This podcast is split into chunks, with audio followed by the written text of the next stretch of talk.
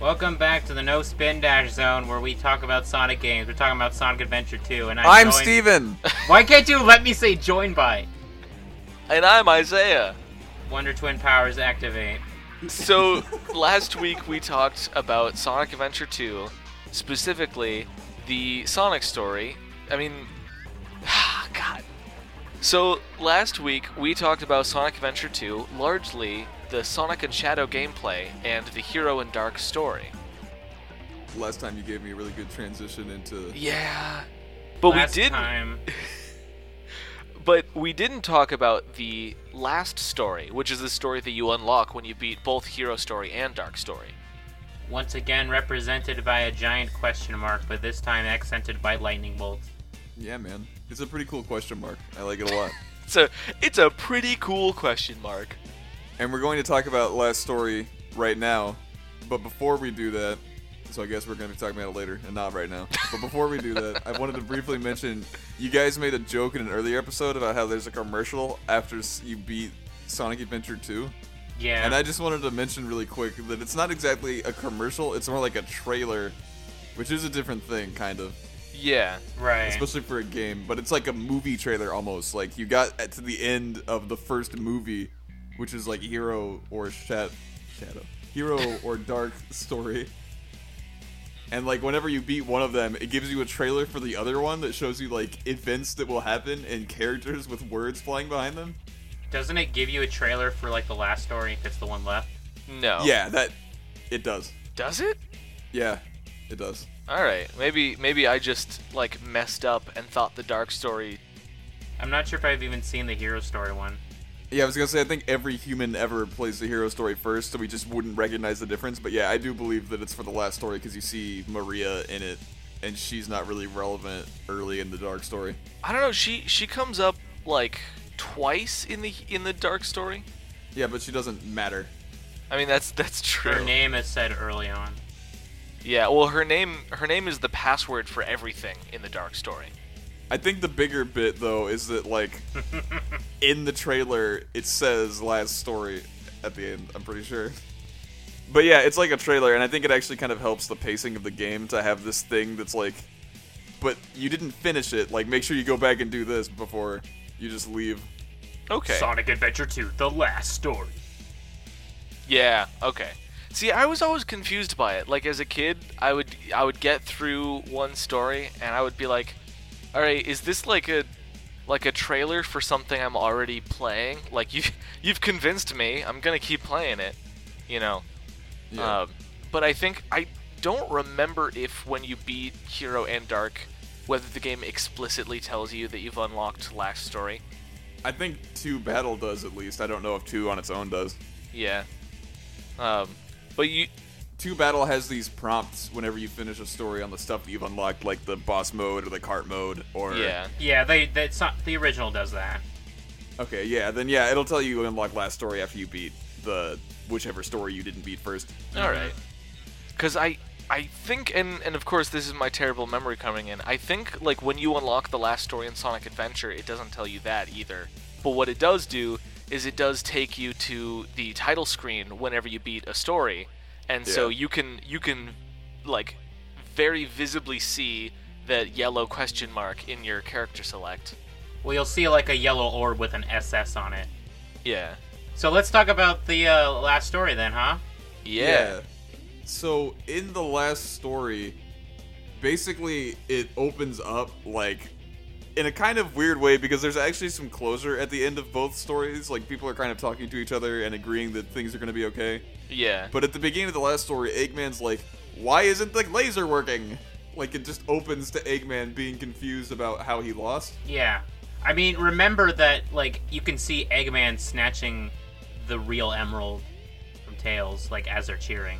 Yeah. Yeah. Well, well, there's also the the warning text appears on top of the screens when Oh, Eggman yeah. puts the final emerald in at the end of the Dark Story. Right. Right. But it's Right. just that he like doesn't notice it. He's still laughing. Cuz you, have- yeah, you have to he- make it seem like he won. Yeah, he's just made out to kind of be a dumbass, more or less. Is like Yeah. what's going on. But during this, we we see that his laser is not working, and everyone is a little bit confused.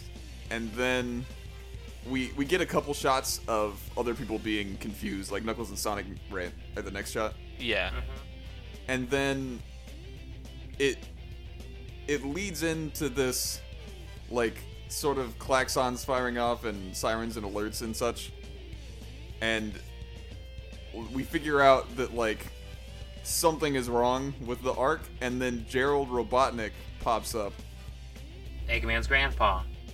Yeah, uh, specifically a recording of him. He's not just Yeah, like there. Yeah, it's like a holographic recording, or is it just is it flat screen? Yeah, or is it it's- holographic? it's- It's like a flat screen. still image, and it, it Okay. it I always got the impression during this like sequence that there was like a firing squad Yeah. on the yeah. other side, and Because the video ends with people being like, all right, ready, aim, and then Yeah. the video restarts.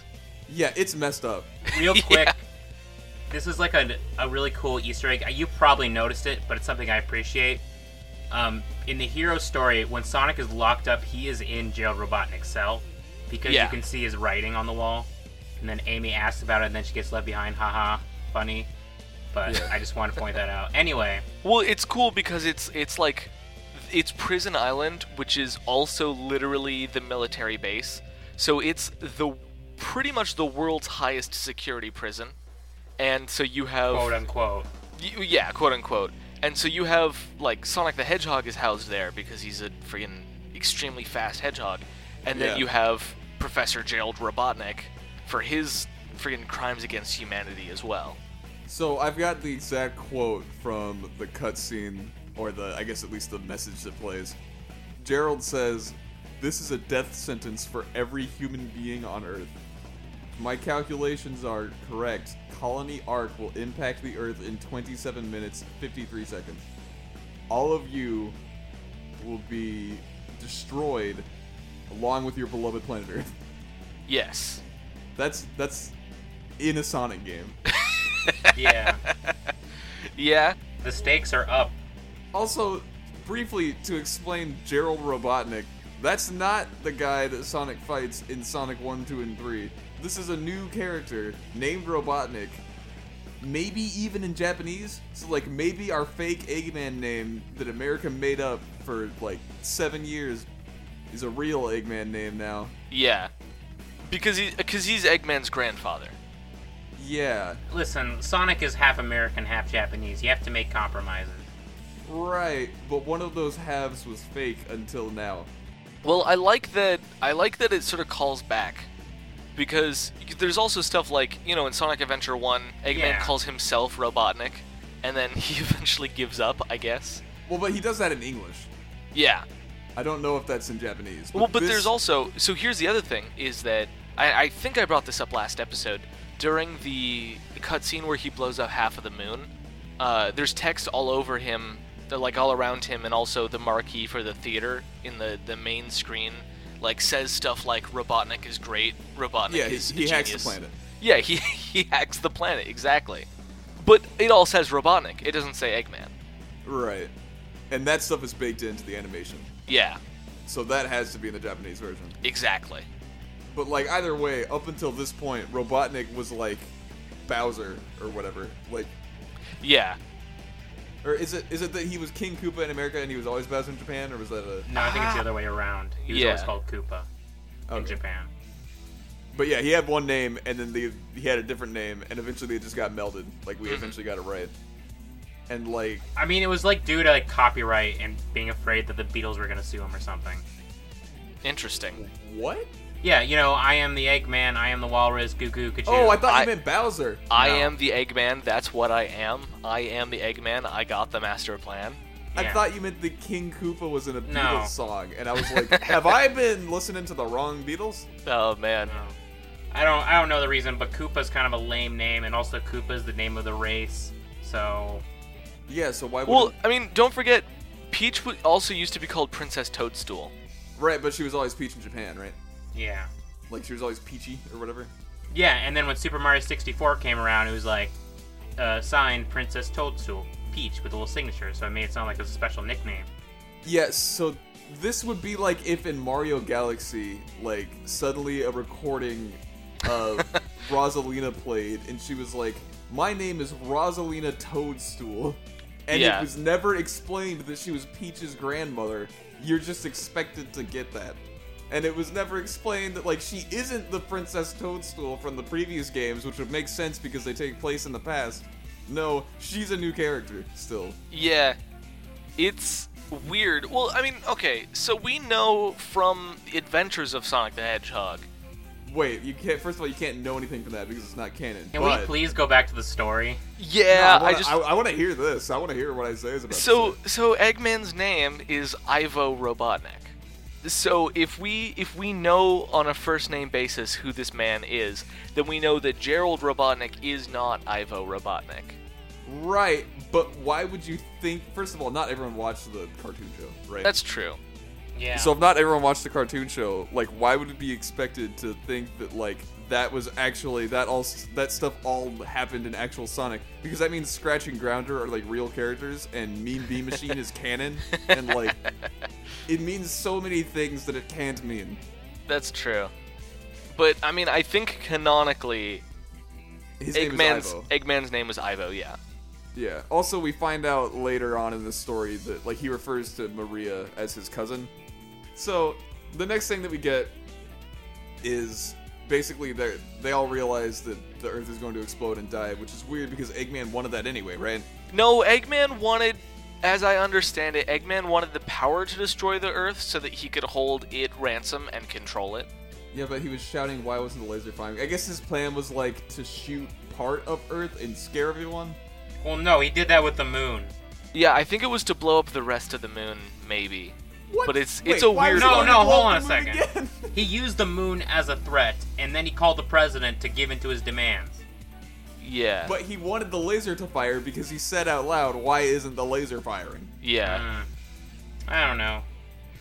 Well, also remember that uh, Gerald had the arc set to collide with the Earth, and Robotnik was planning on just shooting it. So Right, but both things would have radical ramifications that would ultimately end up in Earth being uninhabitable. So the bit is when the colony arc like like collides with the Earth, everybody on Earth dies, including the people on colony arc.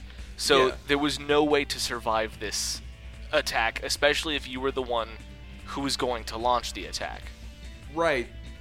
But why would Eggman blow up Earth? It, it still doesn't make any sense. Like, him wanting the laser to fire does not make any sense. Yeah, I'll agree with you there. Anyway, we find out that everyone is going to die. I think, I believe Rouge busts into the room and says that her, like, commander called her. yeah, which is the president. Yeah. So, after learning about this, everyone decides that instead of taking this sitting down, they're all going to work together in one level to go and stop the arc from from doing that. Right. But Rouge also like takes out papers like from Robotnik, and then you get another like monologue from him, Oh yeah.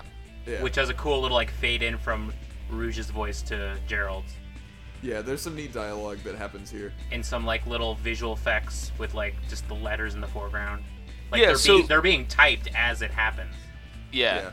So we learn through through this, which is Robotnik's diary, right? That basically the reason he wants to destroy the Earth is because uh, they shut down his research, and in the process of shutting down his research, they also killed his daughter Maria, Granddaughter. and Yeah. now he hates everyone, Yeah. All of the people. all of the people, absolutely. Which you know, I guess that makes sense. He also created Shadow. It makes way more sense than Eggman just blowing up the Earth for no reason. Yeah. Oh, the the other thing is, uh, he kept working on Shadow the Ultimate Life Form, friggin' designing his mind. I think the the words was like the designed his mind to be pure, which is not how Shadow ended up because Shadow was like, yeah, I'm gonna help this man destroy the world. Well, like I think that first of all, like philosophy and Sonic the Hedgehog maybe don't mix as well as they ought. What what you don't think uh, Sonic the Hedgehog has a lot of good grounds for philosophical like sort of storytelling? I'm just saying, like, emo kid is maybe not the best option for telling a any story, any story really. That's But true. I do think that like the cool bit about Shadow is that if you interpret pure as empty, it maybe makes sense. Hmm. Yeah. So he's not he's not pure in the way that he's like holy or anything. Yeah. He's just pure in the way that like he was very, very impressionable right away. So because Yeah. Eggman was the first person he met after he popped out of his weird robo pod thing, Yeah. he was like, oh, he was immediately given the impression that like vengeance is important. Well, I also think it's like because because they do a bit later where or earlier I suppose during Radical Highway where where he has a flashback to Maria. Yeah, and and he's he doesn't like, understand what she's saying to him. yeah, she he's like, yeah, I'm gonna fulfill my promise, which is of course revenge. And then later, it, during the last sequence, he goes, wait a second, We're I did- getting there. Hey, hold it. We're getting there. okay, okay, okay. We'll we'll wait for it. But basically, I did want to mention that like we get the impression that Shadow was obviously born before he came out of the pod that Eggman got for him, right? Yeah, Or got him from. So i it's pretty clear that he was like impressionable because he remembers all of that stuff, and like it seems to have he seems to have a very strong personality right from the get go. yeah. Well, So I think like if we interpret pure as empty, it like works a little better. But what were you going to say? It's it's there's an interesting sort of chronology that's kind of weird, where uh, Robotnik says that he kept working on Shadow's mind to make it pure or whatever, but we also have the flashback of Maria, like sending Shadow to Earth, Yeah, when she hits the button on the like pod. and so so in theory in theory he kept working on Shadow after Maria died, but Mar- like Shadow got to Earth when Maria sent him, which was right before she died. Dude, are you telling me that sometimes Sonic games, the orders don't make sense chronologically? It's it's especially interesting because also her death is vaguely retconned in Shadow the Hedgehog later, but we'll we'll get to that. I mean, Shadow the Hedgehog retcons itself four times. That's fair. That's fair. But, uh, yeah.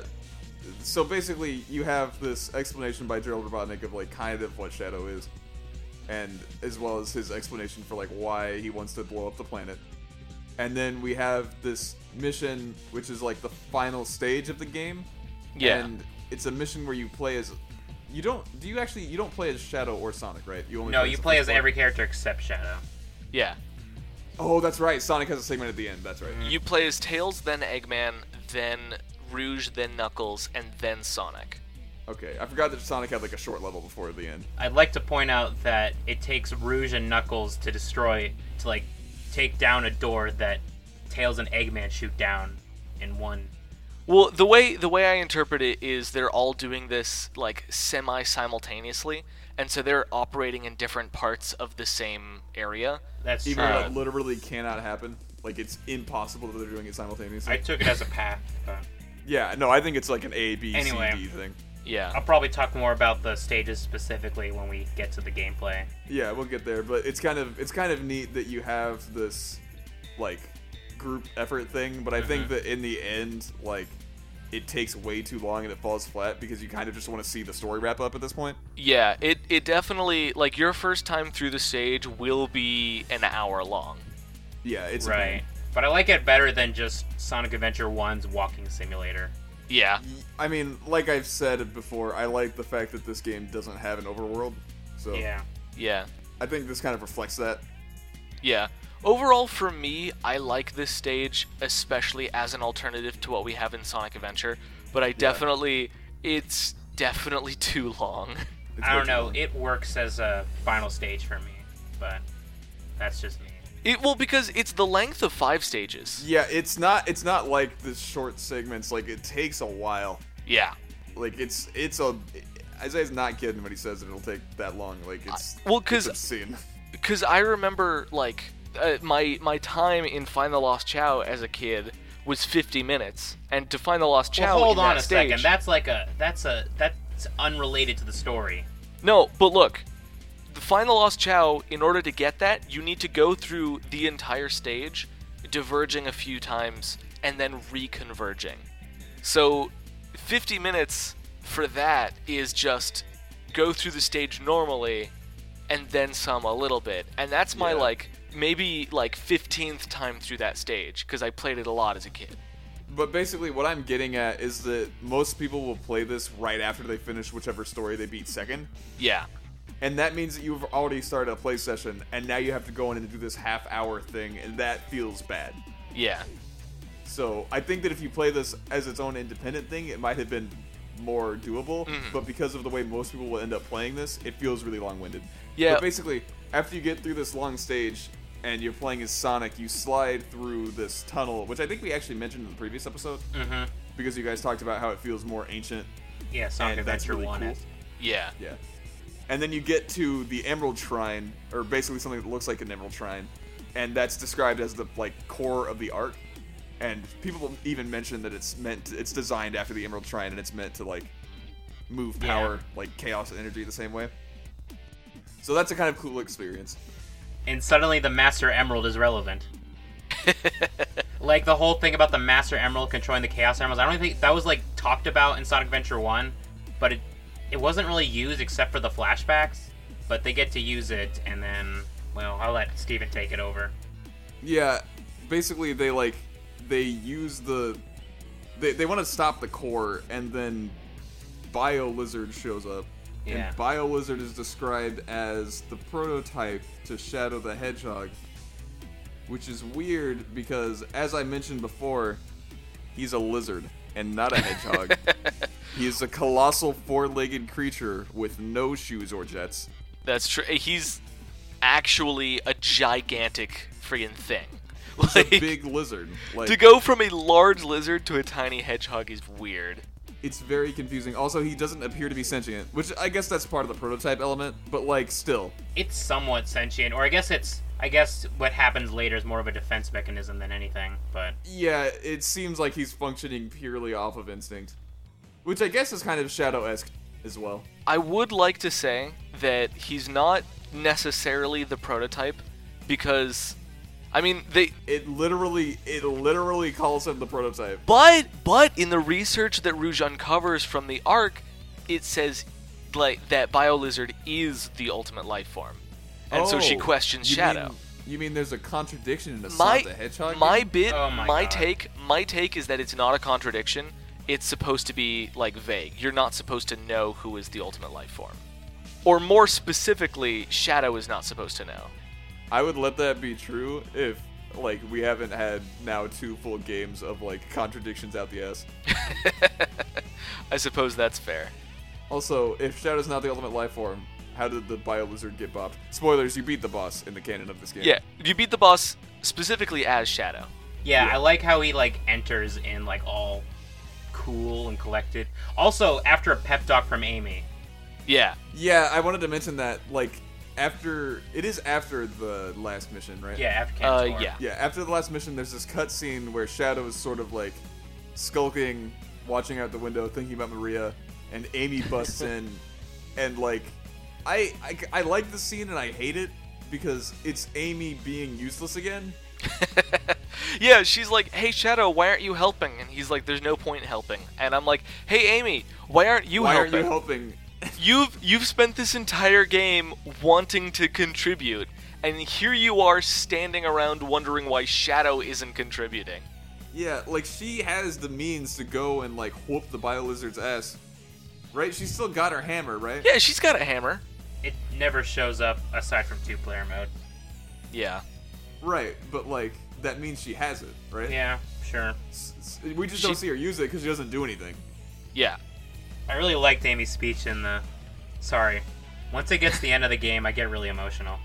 No, I like Amy's speech. Like I like what she does here. I just wish she had done anything else during Yeah. the game. Yeah, I Yeah. like cuz cuz the the bit right is that she not only inspires him, she also literally reminds him, "Hey, the thing that you promised the the freaking important character was actually that you should help humans and give them a chance rather than destroy them."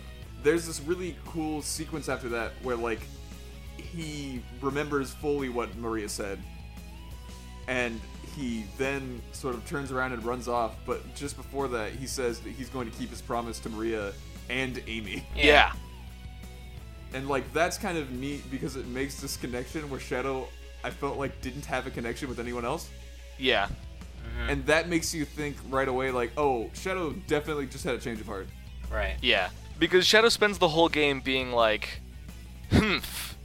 Talking to people, that's for lamos.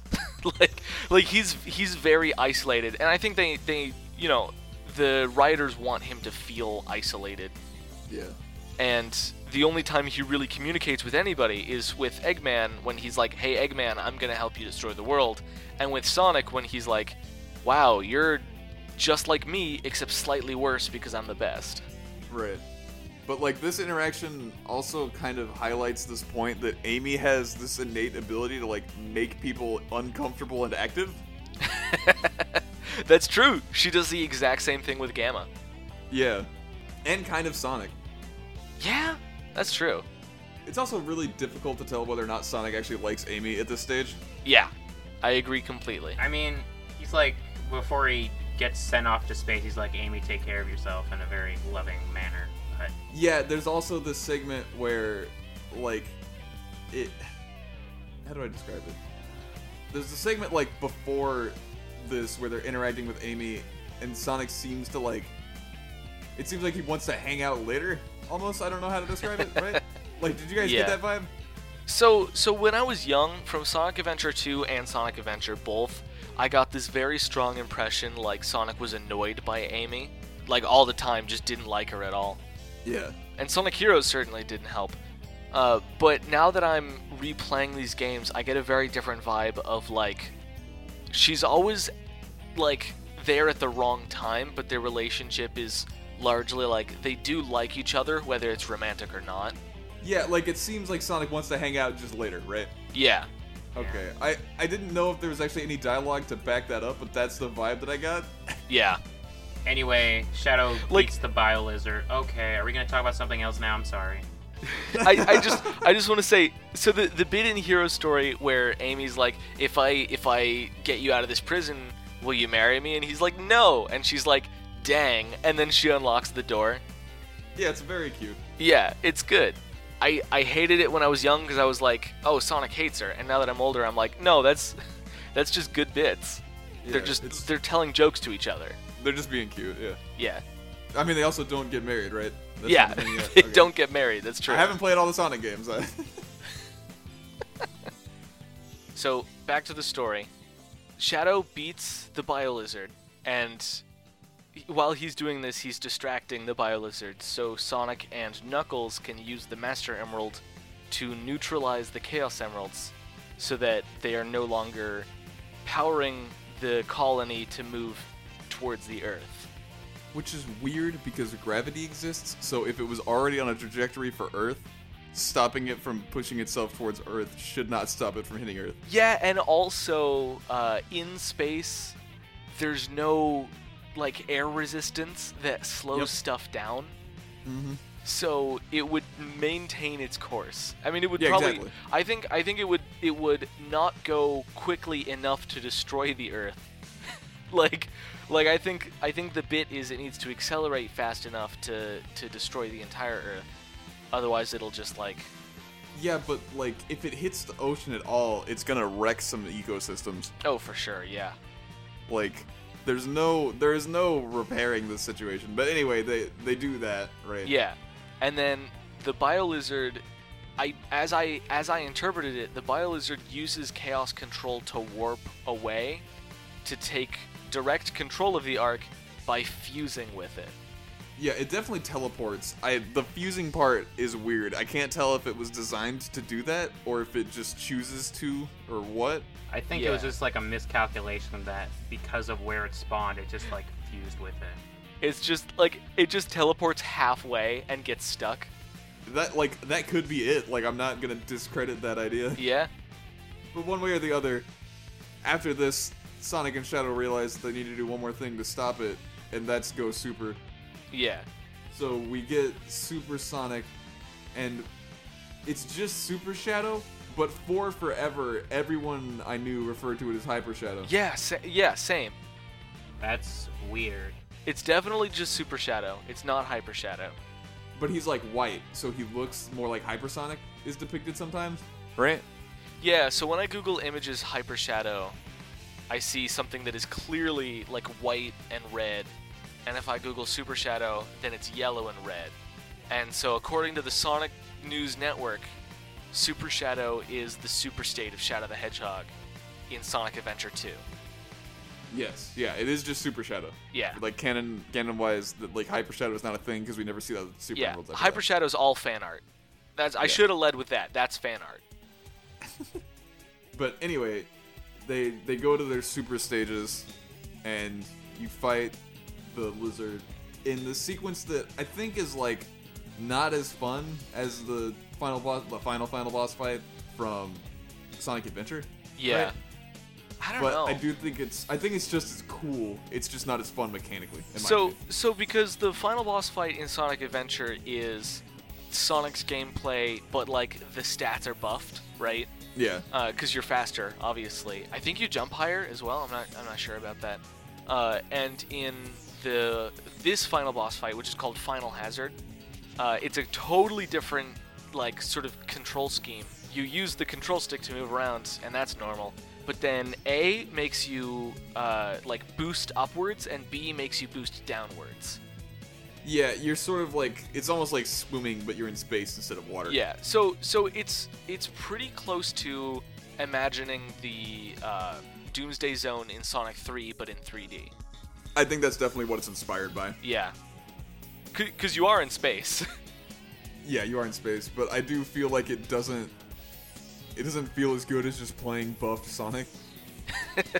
yeah, I think I agree.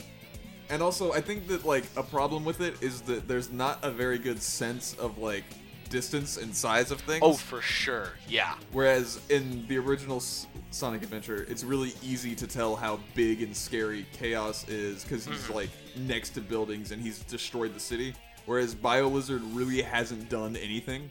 Yeah, like so BioLizard's out in space and you're out in space, and it turns out space is just black with some some white splotches every once in a while. Yeah. So it's depth perception is a bit tricky, and especially this dude fires some lasers, and I don't know how big those lasers actually are until they hit me in the face. Right. And they seem pretty big when that happens.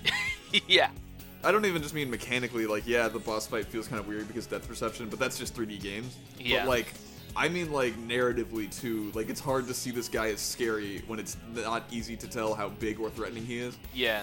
Uh, there is a cool bit where, like a minute in, Eggman like sends you a, a voice, like a friggin' uh, walkie-talkie message that's like, "Oh yeah, so we're set to collide in like five minutes." And if the boss fight continues for that long, it's an instant game over because it does collide with the Earth. Yeah, but you don't see that in the fight, right? Like, it cuts to a scene or something? Or does it even cut to a scene? It it cuts to a like an in-game play scene, like y- your control is Okay. removed and the camera angle goes in. Uh, and I forget if the Earth actually gets bigger over the course of the fight or not. I think that you see it in the background and it kind of, like, heals in, right? But Yeah. it doesn't it doesn't change sizes, it just, like, scoots behind you. Also, you have uh, as as per supersonic rules, you have 50 rings, and every second you lose one. And in this gameplay mode, if you run out of rings, you die instantly. Uh, unlike in Sonic Adventure, where you lose your super state and then you probably drown and then die, which is effectively the same, but you know, doesn't look as cool. yeah, it doesn't look as cool. That's exactly right.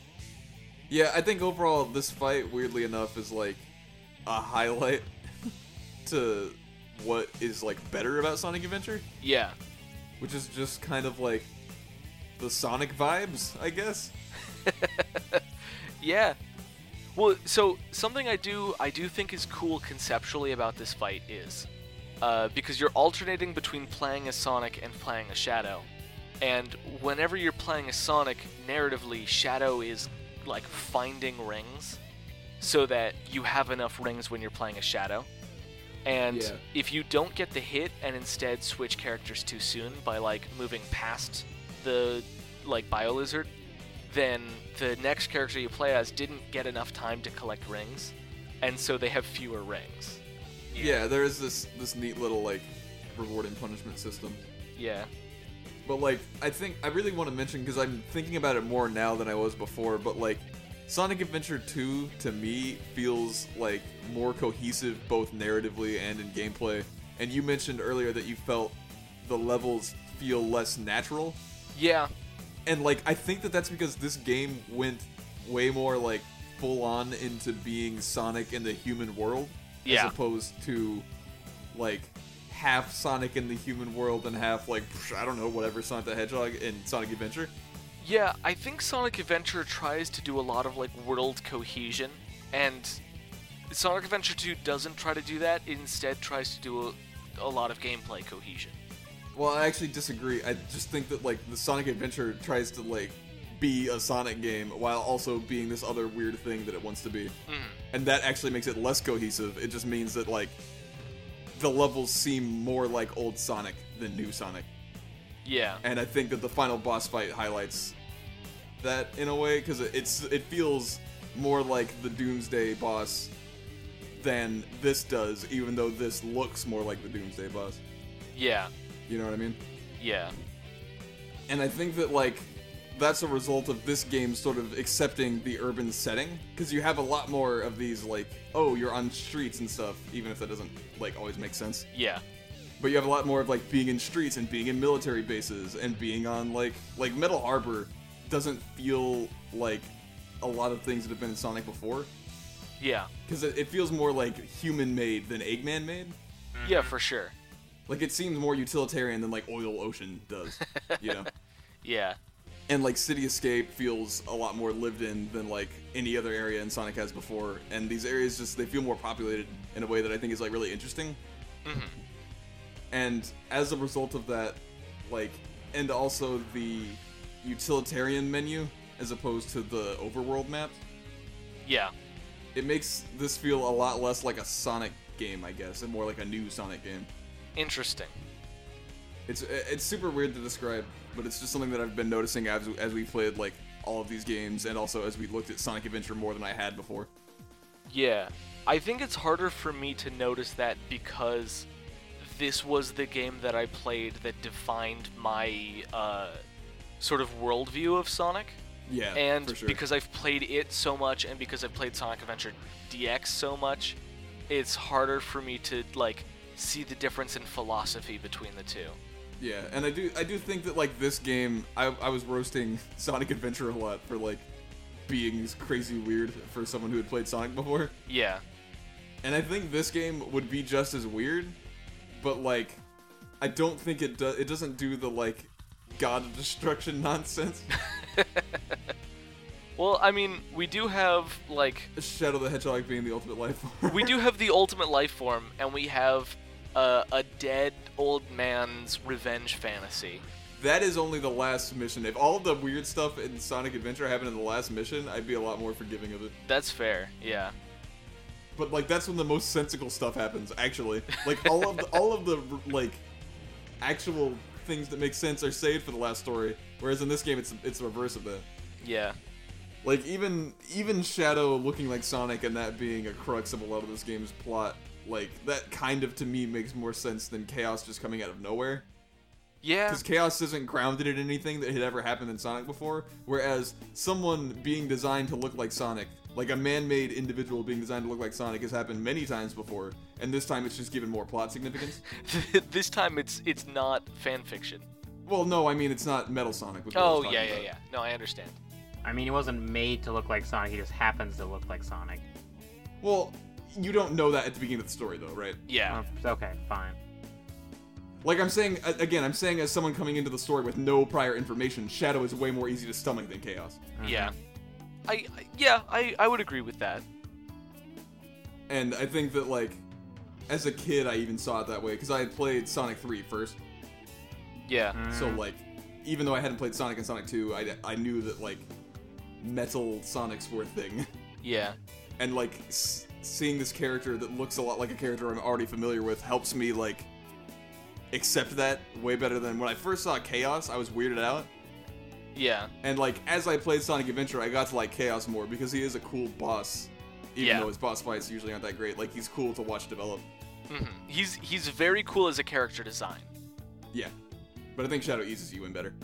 I think what gets me about Sonic Adventure 2 is that it takes itself so seriously in a way that I don't feel like Adventure does to the same extent. Mm-hmm. I Like- mean, yeah, but like adventure doesn't feel like it's trying to be goofy. It feels like, oops, it's goofy. Yeah, I guess that's true. but it's, I mean, because they both try to tell a more sophisticated story than previous Sonic games, and I don't, I don't think that's a bad thing. But it's especially like the last, the last story especially is like very serious, like dark backstory where somebody died and somebody wanted to take revenge.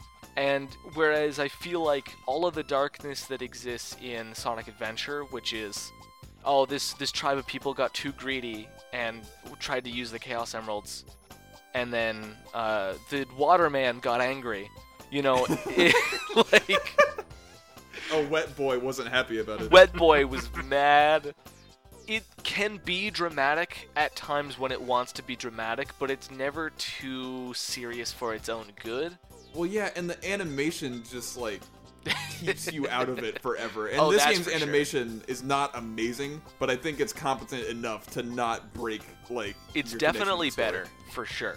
Although, fun fact, none of the moving enemies in the game uh, have a moving animation, including the robot that has feet. Wait, are there robots with feet that move? Yeah, they just float. Yeah, Wait, they have when- their like when? legs blow- going back and they're floating Yeah. toward. Oh, I guess you're right. There are things that aren't beetles that float. I forgot that like the gun Yeah, armored. Yeah, they guys can be move. mobile sometimes, especially in harder levels. yeah. Especially in hard mode, they show up a lot. Uh, the chaos looking guys are animated though. Oh yeah, that's true. They're the worst, but they are animated. Yeah, Yeah. So, you beat the boss, you hit the swellings, and then Sonic and Shadow do chaos control. And Shadow figures, you know what? I think I've lived a good life. I'm gonna just kill myself. And that's not. Wait, oh, a... hold it, hold that's it. a bit We of need to- So two things we gotta clarify there. Let's rewind like ten seconds before you said that bit. Sonic and Shadow use Chaos Control specifically to warp the arc back into orbit to stop it from colliding with the Earth. They didn't just warp themselves out of there. Yeah, they kind of address the fact that if we let this thing keep going, it would destroy the Earth no matter what we do. Yeah, and in the process of warping, uh, Shadow falls to Earth and burns up in the atmosphere, and then says, "Like I, that's the promise that I made to the Maria. So I'm, it's cool. It's cool that I die now." this is what you wanted, right, Maria? Yeah, Yeah, there's this really cool scene where Shadow kind of like makes good on his promise that no matter what, he would like help protect people. And then Yeah. sad music plays, and then I start crying. It's like it's like just enough time and cutscenes and stuff to like make you care about Shadow if Yeah. you're already into the game this far. yeah. Mhm. I also think the the cutscene that follows, like dur- that plays during the credits, is probably has the most subtext out of any cutscene in this entire game, and might be the most well written one. Yeah, I think it's I think the writing gets better and better as you go in this game. Yeah. And that culminates here in this final scene, like you're talking about, because it's a bunch of the characters sort of just relating to each other in a cool way. Yeah. So you see Rouge talk to Knuckles, and you see Eggman talk to Tails, and you see Sonic with Amy, right? Yeah. Okay, because Shadow's not there, obviously. yeah. Well, Sonic was mostly talking to himself. other than that, you see people talk to their counterparts, which didn't happen a lot other than boss fights in this game, and at that point it was really aggressive, and here, like, there's no stakes, so they just kind of get to vent a little bit. Yeah. And I, th- I think it's especially cool that, like, Eggman and Tails are talking, and they don't talk about it, but I like this sort of bit where subtextually they all understand, like, yeah, the next time we meet, we're going to be enemies again, but right now, we're just kind of too tired. Yeah. You know, like, like Tails, freaking Tails. Uh, Eggman says something that's like about his grandfather that he like doesn't understand, and Tails just completely disregards what he says, which is ridiculous. But then he How says, kind of him. he says, we all did it together, and I'm like, if you had a better voice actor, what this would actually be saying is like, we worked together, which is cool, and it's never gonna happen again. Well, Eggman's like, yeah, you're Yeah. right. It's good. yeah, Eggman's like, you sure did ignore what I said, but you're But right. you're- There's also a good bit where Rouge like talks to Knuckles, and she's like, "Hmm, mm, sexual tension, and Knuckles is like, what do you mean? And then she f- leaves. That okay? You are completely underselling that moment. R- Knuckle, Knuckles, is, Knuckles is like, "Hey, you're gonna go for those jewels?" I'm like, "Nah, I think I'm getting tired of it. I got something better in mind." Knuckles like, "If you say so." I, I think there's a shared understanding in that moment. It's super cute and flirty, like with the Sonic stuff from earlier. Have Yeah. we have we talked about the sexual tension between we Knuckles did. and I'm pretty sure we Rouge? did, and it's it's everywhere. So don't worry about it. Okay. It's so disorienting to me to see almost well-written sexual tension in a Sonic the Hedgehog game. Yeah, especially with Rouge. in a Sonic the Hedgehog game with a character who is a bat with boobs, and it's it's so weird, and I hate it, but I kind of respect it. Anyway, you know, Sonic just kind of says, "Well, I guess he was the ultimate life form," and then he says, "Sayonara, Sonic the Hedgehog," like Maria did, and then He says Shadow the Hedgehog. yeah, Did I say By Sonic? myself. He's like, "Let's go back to the planet as cool and blue as me," which I'm, which as a kid I'm like Neptune, because that's factually correct. But basically, the cutscene, it, it- this, there's another sad song or somber song, I guess, that plays, and then you Yeah. see the arc uh, Somber the basically Hedgehog. disappear behind the earth, and then you hear "Live and Learn," what like you did during the boss fight, and that's the end of the game, really. And Yeah. then There's one thing. There's one thing I remembered that I needed to mention. Sonic like comes into a room and Rouge asks what happened to Shadow, yeah, Mm-hmm. and he just hands her one of Shadow's bracelets, which means that Sonic like Sonic held his hand. yeah, yeah. that's good. Oh man. I love it. So let let that go where you would like it to. Oh, I will. All right. Not only does it mean that Sonic held his hand, which is is super cute in its own way, but it also means that he like grabbed something because he knew that Shadow's loss meant something. yeah. hmm which is like a- all of these characters share a newfound respect for each other. And Yeah. I think that that helps both like tie Shadow even further to the series Yeah. Right. as like an actual character that should exist, and it also ties Rouge to him and to Knuckles in this last scene. So like Yeah. Rouge feels more like a part of the story than she did before. Mm-hmm. Yeah. And I've I've said it before, I'll say it again. Rouge is an extremely good character despite the fact that I hate her. Yeah, yeah, for sure. Also, after the credits, you just kind of see this still image of Shadow superimposed over the Earth, kind of a little Yeah. memorial type thing. Would you say that he's super Shadow imposed over the Earth? Let's talk about uh, Tails gameplay. Yeah. So so we've been I'm avoiding it. sorry, that was a bad transition, but we just need to get going. No, you're right. We've we've been avoiding it. The Tails and Eggman gameplay is similar to Gamma's from Sonic Adventure, where you're in a in a mech bit. You're not an actual robot this time. You're a person in a mech suit thing. If you're Eggman, you're a person. If you're Tails, you are a fox. That's true. Thank you for the correction. Very important. and and you can sort of walk around not nearly as quickly as Sonic can, and actually slower than Gamma could, I think, as well. I think that once you build up speed, you get going at a reasonable yeah, pace. it's it's l- very low acceleration, uh, and I think turning slows you down a bit as well. But in addition to that, so you can hold down the B button to to aim, and while you're aiming, you also turn slower, which is a whole. I, it's very intentionally designed. Oh, I see. When you say turn slower, you mean a movement. You don't mean the beam. Yeah, yeah. The beam. Because the beam, you can just go ham. Yeah, you rotate faster than you travel, which I think is intentional to make sure that you can aim to the left and right of you without messing up your platforming. Yeah, for sure. And so, you know, uh, when you press B, you shoot a bullet, and when you hold B, you can target lock onto people. And then when you release it, you fire a bunch. And in Sonic Adventure, the objective was you get a bunch of people hit at once, and that increases the amount of time you have left. In this, it exclusively exists for score, but it's it's a huge difference between E rank and A rank, and A rank actually matters in this game. So personally, I think it's an improvement, at least in that regard. Right. I think that it could be better if it did both. Because I think that what the game needs to do is encourage you to do that. Yeah.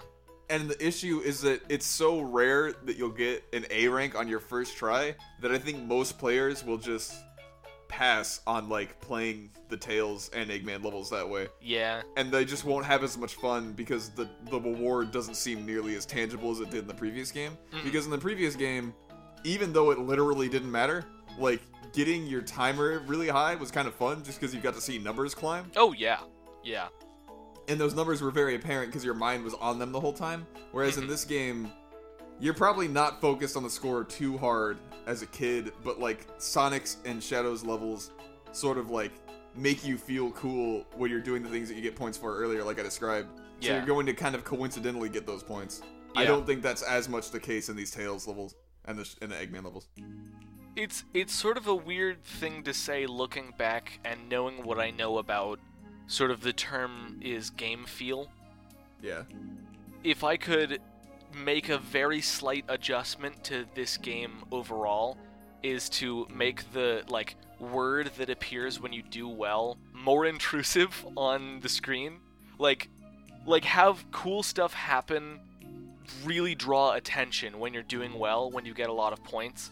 Make that appear on some area of the screen that isn't just the top left, and may- maybe even make it a different area each time so that you're like, look, if I aim at 20 people, I want each number to be bigger than the last number so that it becomes satisfying to see the number 20 take up like a quarter of the screen.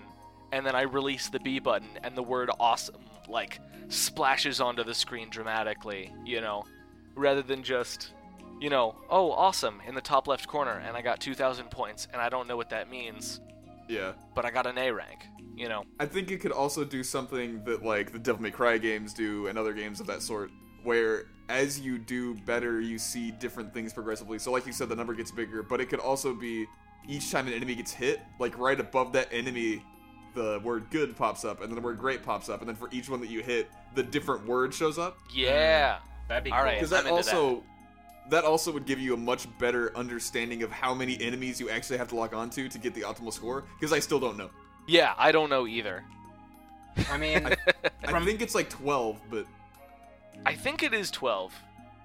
from playing this game a lot, it's just been like usually the number you get is like less than the- is like one less than the amount you lock onto. Except like after 600 goes to 800, then to 1,000, then to 1,500, then to 2,000. But Well, yeah, but one of them says perfect, and I don't know how many enemies I have to target to yeah, get it's perfect. basically the it's the cap. I- Like Yeah. when you're on weapons bend, you're just locking onto literally everything because it gives you a smorgasbord. It's yeah. just like, yeah. But I also like, especially for Tails and Eggman, you get an auditory feedback. So I'm always really happy when he, when Eggman goes now for my real power, or Tails goes all right, which honestly you hear a lot less than the uh, other one, but Yeah. still I I like the feedback it gives me for that. I also like the beeps that you hear when they lock on. Like, there's a lot of good Yeah. sound design in these levels. oh, Right. yeah. Way better than Sonic Adventure. like it is fun to shoot things. I don't want to like make it sound like it's not, but it's just not as fun as it needs to be. Yeah. Well, it's it's because the mechs don't control in a satisfying way. Yeah. Do you want to talk more about like jumping with the mechs? Yeah, so Um, you know, you unlock the ability to to hover, which is to say you slow more you fall more slowly. You slow But that more is not slowly. before. That is not before two levels with each character, right? Yeah, yeah. And that sucks because the jump is bad. It's a bad jump. Your rising and your falling are the same speed, and it's about like one character's height of distance. Yeah. It's exactly enough to get up most platforms. Yeah, and that is really bad because it, it makes it so that what really shouldn't be precision platforming becomes it because your jump is just so bad, and when you fall, you will die. Yeah, you'll always die because for some reason they also load both of their levels up with tons of bottomless pits, yeah. like more than Sonic or Shadow. also, when you collide with an object, you just sink really fast. Yeah, some, something that I, I wanted to mention, and I could have either mentioned it now or later, is with both the mech stages and the hunting stages, when you're gliding and you almost reach the like floor of a platform, but just barely reach the wall instead, you just fall super fast instead of clinging to the wall or falling normally.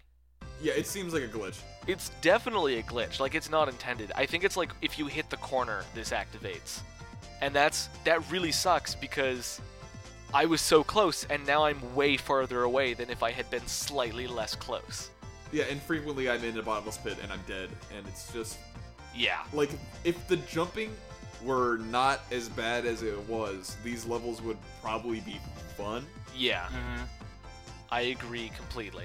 Like the shooting is not bad. I want to highlight. I hate. I hate these levels. Like, Yeah. They make this game. They made it almost unplayable for me this time. Well, that's, I mean, so because as much as I think they are an improvement on Gamma's gameplay, Gamma also has four stages, and you can just not play them.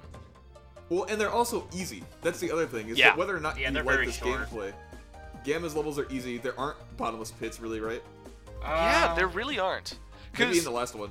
because No, you know, he hovers over water, so even the the uh, beach stage. Honestly, I think the only bottomless pit is like his first stage and maybe his last stage. Oh, Wind Valley. Wind Valley has. Oh. yeah. yeah. That's the one. I, was, I remember there was one that had really bad bottomless pits. I Yeah. Mm-hmm. think it's Wind Valley. Mhm. But like, even then, Wind Valley is way more playable than any of these stages. Well, that's because Yeah. it's shorter. Well, and it's also like Gamma can jump. Yeah. Gamma can jump. Like literally, you talked about how you get the hover, and that makes the first two levels for each character easier. You're like, oh, this hover makes it playable. Yeah. But then when you get to the third stage, the It- hover is mandatory for all jumps after that. So it's back to the same thing, except jumps take longer. Mhm. But you could still come up with some pretty cool shortcuts. Like, I really like Eggman's last level, Cosmic Wall, because Oh, it dude. adds anti gravity, and you can do like a lot of cool skipping.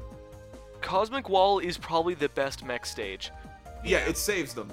because the entire stage is low gravity so you jump like way higher and then if you start like hovering before you've started falling then you continue to rise for a while I actually really wanted to be the one to bring this up No. because it would make it sound like I hated their stages less. i'm so sorry this is another Sonic Adventure situation where I roast the whole game and then you guys take my chance to talk about the temple section. it's a genuinely fun stage it really It's is the only it's the only one that shows you like what they could have done with this, which is like a really neat segment where you have to position your shots carefully to actually dodge enemies. Because up until this point, enemies aren't really an obstacle unless they're well, okay. Enemies aren't really an obstacle. And in this case, you can see them before you get there and you have to shoot them all down carefully before you can make your next jump. And jumping feels rewarding because you get to jump really, really high yeah and it, even though it's slow, because it's so high, it still feels empowering. Whereas like it's slow and short in every other stage, so it feels demoralizing. yeah And in this one, like like Charlie said, you can find all of these little exploits, and I don't think that those are accidental in a lot of in a lot of the cases. Because they just give you this really, really powerful jump. I feel like they had to know that like people are going to be able to get around it pretty quick. It's almost like with Crazy Gadget, where you can tell that Sonic's like breaking the gravity was something they knew you would find ways to exploit. Yeah. I just want to note that I wasted like an entire afternoon acing every single Eggman mission just so I could play as Big the Cat in the Dreamcast multiplayer because that's not in the GameCube version. That's all I wanted to mention. Do we have anything else we want to mention? I guess I wanted to say something about the m- enemies because I said they aren't used as an obstacle, and that's not exactly the case. Because, and the stage that highlights this the most is Mission Street for Tails, which is basically just you walk down a bunch of right turns. Like it's just a tunnel with a bunch of right turns, which is really what most of their stages are. yeah. yeah But Mission Street especially doesn't offer you a lot of room to maneuver. And instead of having enemies be in front of you and you have to shoot them, for the most part, the enemies are just dropped right on top of your head when you approach them. it's the dumbest thing on the planet. Like, you're Yeah. playing as a character who the whole point is that you have ranged attacks. Why would they put enemies in front of you like that? And then also, this stage has these jets that fly above you, and they drop bombs on you. And the bombs are a pain in the ass because they do the same thing the enemies do, where they always land directly in front of you. So if you're trying to play these fast at all, like you would a Sonic game, you're just going to get hit. yeah But if you try to jump over the bombs, like you would think, because Sonic's 1, 2, and 3 taught us, there are going to be obstacles that if you just keep running, you'll hit, but sometimes you can jump over them and kind of abuse that to ignore them altogether instead of trying to deal with them. If you do that with these Tails levels, the planes actually have a hitbox, so if you try to jump over the bomb, the plane will clip you. and this isn't too bad in the level proper, where all you have to do is get to the end. It's super annoying, and it's offensive that they would design it that way. But when you do the hundred rings mission, this stage Oh yeah. only has 100 rings. And, like, going throughout the stage, they drop so many things on you that if you don't just memorize it outright, it's impossible to get 100 rings because you'll just keep getting hit by enemies. Yeah. I think the 100 rings challenge is really fun for Sonic and Shadow gameplay, but Oh, yeah. for Tails, Eggman, and depending on the stage for Knuckles and Rouge, it's a serious pain. Yeah. Yeah, they could have easily adjusted it. I think that what they could have done with it is had the mission be, like, destroy 50 enemies or something. Yeah. Yeah. I think that would have been much more suited to Tails and Eggman's gameplay. I think it would have been a lot more fun because it would teach you how to like target enemies the right way. Like it would do the same teaching thing that I like in the Sonic stages and the Shadow stages, where it teaches you where rings are. This would teach you where enemies are. Yeah. Yeah. But instead, they didn't want to like change anything about the game, so everyone has the same missions as their secondary missions. Generally speaking, I think that Tails levels are worse than Eggman's. I feel like Eggman's are more well thought out com- in I'd agree comparison. with you. Yeah. Yeah, I feel the same way. But do we? I I guess I just want to add one more thing. That in addition to hover, a unique upgrade that Tails and Eggman get is basically what Gamma also got, which is the optional laser blaster upgrade, which allows you to take out more enemies due to the blast radius of the explosion when you hit them. And I thought that Yeah. kind of cool to add more to the. That Things, uh, upgrade also makes the homing thing move faster, Mm, which is useful for uh, moving targets as well as like uh, Right. your laser after a while will just disappear Yeah. so if you're not like if you're not close enough then it doesn't matter that you've locked on and in Yeah. this case that actually just extends your range as well Yeah, and I do think that the upgrades feel the best for these Right. characters. yeah And Eggman gets has his own exclusive power up, which just gives him more health. But what I like with that is that like it transforms his egg mobile into this like kind of gray thing into this really nice and sleek red egg mobile. yeah Yeah, But it's really cool. I like that a lot. do we want to move on to Knuckles and Rouge? uh, yeah Take it away. Knuckles likes rocks, but he likes a really specific rock, which is the Master Emerald. But there's also this other character, Rouge, who's a big fan of shiny rocks, so she's trying to take his rocks. She's trying to take Knuckles' rocks. Sometimes there are keys. Yes, one, ti- one time they're keys. sometimes they're entire chaos emeralds It's such a good stage. it is actually a very good stage Uh, hmm. It's one of my favorite stages, but we'll get there. So, the gameplay is basically the same as Knuckles' gameplay from Sonic Adventure, where you have to find three things, and you've got this little radar that the closer you get, the faster it flashes, and it also changes colors. But the thing that's great about this game is that these stages are designed for Knuckles and Yeah. Rouge, respectively. yeah. So you get a lot more of this cool like rooms design where you've got an opening section that's usually pretty big and then Yeah. it typically funnels to one different place that has a couple intersections. So for example, Knuckles' first stage, which is how did I how did I forget what the stage was wild canyon called? Wild Canyon. Knuckles' first stage, Wild Ecodona. Canyon. Stop. I will end you. okay Knuckles' first stage involves this big open room with four pillars in it right away, which Yeah. encourages you just immediately to start climbing things, and I think that's great because it's going to get you like used to what Knuckles can do. And also between these pillars, there are strings of rings that connect each of them, so it makes you want to glide even more. And in the middle of it, it's got this wind tunnel which shoots you up to the next area. So it makes it really easy to get somewhere, and it also makes it feel like empowering to be moving that high up. And it also encourages you sort of to explore because you're stuck in this closed space. So I think it kind of like funnels you towards the center right away, and then you shoot up to an open space, which is more conducive to exploring. Yeah, uh, and and then also once you're in the air, you're naturally inclined to start gliding. I really Yeah. think the first level is excellent at just very naturally teaching you the controls and how the systems work. Yeah, I think it's just the best for like getting Knuckles to glide. I think it does that Im- incredibly well. And I think it also does something neat, which is the rooms in this section are designed in such a way that basically if you want to find emeralds, all you have to do is check like four places. So you have to check the bottom layer of the opening room, the top layer of the opening room, and then this this level is sort of shaped like a T where you can go up and then you can go left or right.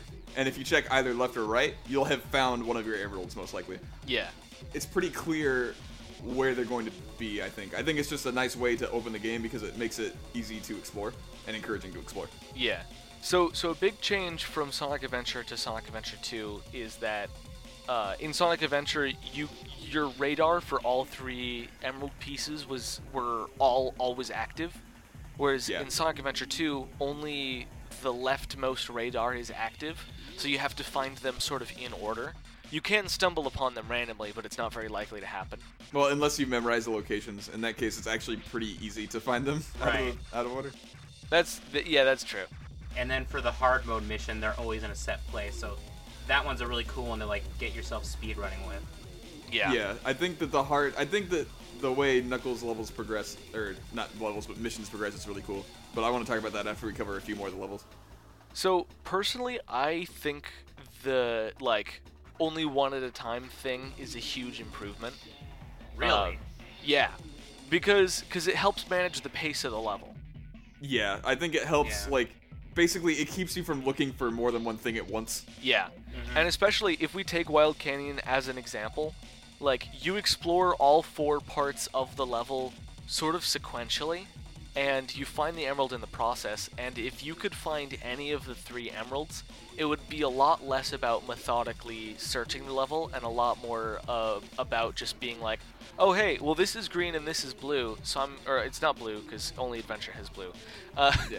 these two are both green, right? Or this is green and this is yellow, and so uh, this is too much for such a small space, and I don't have a direction to go to explore. You know, yeah, because I'm being pulled in two directions. I agree with you for sure on this level. I do think that later on, some of the levels become more complicated in a way that I think hurts the system. Yeah. but for like for the first two levels for each character and rouge's level her first level is a little bit more complicated because it requires you to go through this sort of tunnel and i think that's bad because i don't think it's sort of intuitive to unlock the turtle Yeah. Okay. Can we talk about that? I literally found out, like, while preparing for this podcast, that I could do that. I had no idea I could do that before. get the turtle and ride it to a different place There's okay, so there's two turtles of note. One Yeah. is you have to this turtle is being held hostage by the military, okay? For some reason, which is not what it looks like it looks like they're hanging out they're pointing their guns at the turtle. they're always pointing their guns at everything though That's Like- true. That's their default state. So so you have to destroy these two robots and then the turtle will go into this well. And then if you stand on top of the turtle, you can ride the turtle like you can hit the B button and the turtle will move down the well and resurface in a different like zone. yeah So the level is basically divided into two different parts. But then in that zone, there's a turtle swimming underwater, and you can ride the back of that turtle through strong currents to get to a part of the level you wouldn't otherwise have access to. yeah and that's where her upgrade for the level is isn't it No, oh thank God. That that can be where an emerald is. Yeah. yeah that's and it is where an emerald is in hard mode isn't it No, it's in the. no really so that area is kind of pointless Yeah. It a really little bit. is. No, the hard mode emerald is like the the the bottom most current where you presumably come from from the other oasis. Oh, that's right. So does Omo Chow tell you that you can save the turtle? I think Uh, he does. I don't even remember. Yeah, I don't remember either. Honestly, the fact that none of us can remember that shows how much we've played this game and how we are maybe not equipped to like review it objectively. Yeah. But I do think that so if Omo Chow does tell you, then I'm a little more forgiving. But I think that this mechanic is obscenely not intuitive Yeah. for Rouge's first level, and I do think that most people will play the hero mode first, so that's kind of okay. And I think they're almost designed for you to play that one first. Yeah, Yeah. I agree. But I do think that if you played as Rouge first, you might have a harder time because you wouldn't find that area right away necessarily, Yeah. and then you might just be stuck on that level for a while. And a lot of Rouge's levels are easy to get stuck on. Right. Yes. Similar to how I felt about Tails levels, I think Rouge's levels aren't as good as Knuckles. Yeah, it's it's kind of the reverse because Eggman's are better, but You're right. Well, because this kind of goes back to that theory that this game was meant to be just Sonic, Eggman, and Knuckles, but I'm not Yeah. going to talk about that again. I could see it though. Digging is brought back in this game as well. For an Digging upgrade. is 10 times better. Yeah, it's not a stupid button combination. It's like, hey, jump and then dig down, and then if you're on a wall, you dig into that. Simple. Yeah, you just hit B to dig. You hit B to everything. I want to talk about something about uh, version differences. Yeah. Okay. and I think I've told Isaiah this a bit, but you know how like when you're going through an emerald, you get like a red. You're in the red, and then if you get closer, there's like a red exclamation point. Yeah. Uh, that exclamation point is not there in the Dreamcast version. Oh my and god. Oh. Searching for emeralds is a lot more difficult, and it often requires you to take a hint because Ooh. otherwise you're just going to be blindly digging into the ground, and it's very annoying. Okay. Well, that's one crazy good improvement to two battle then. In fact, I think I remember uh, doing two player with my friend, and we were on we were on Pumpkin Hill on Church Mountain, and we were just digging through this like same the same graveyard looking for the emerald. Oh, and we, we would just man. get rings and we would just like attack each other in between because that's like the only source of entertainment we had. oh, you were Yeah. playing the two-player mode. We'll talk more about that later, but like this was the Dreamcast Dreamcast two player mode's bad. So you mentioned hints Yeah. in this in this mode, and this was true in Sonic Adventure, but a lot of the hints were go this way. Yeah. Oh. they were Yeah. terrible. the the hints are are much more like written in this in this mode. Quite literally. You can go to a monitor and it will be like between two stones dot dot dot and you're Yeah. like what does that mean? And then you find two stones and a, then you dig between them and you're like oh I got the emerald. Right. Cool. The hints get more specific. this is also why the sequential emerald thing is really important because the tips will only refer to the first emerald, and that's very clear. Whereas in the previous game, if she gave you a written tip, it was like, uh, okay.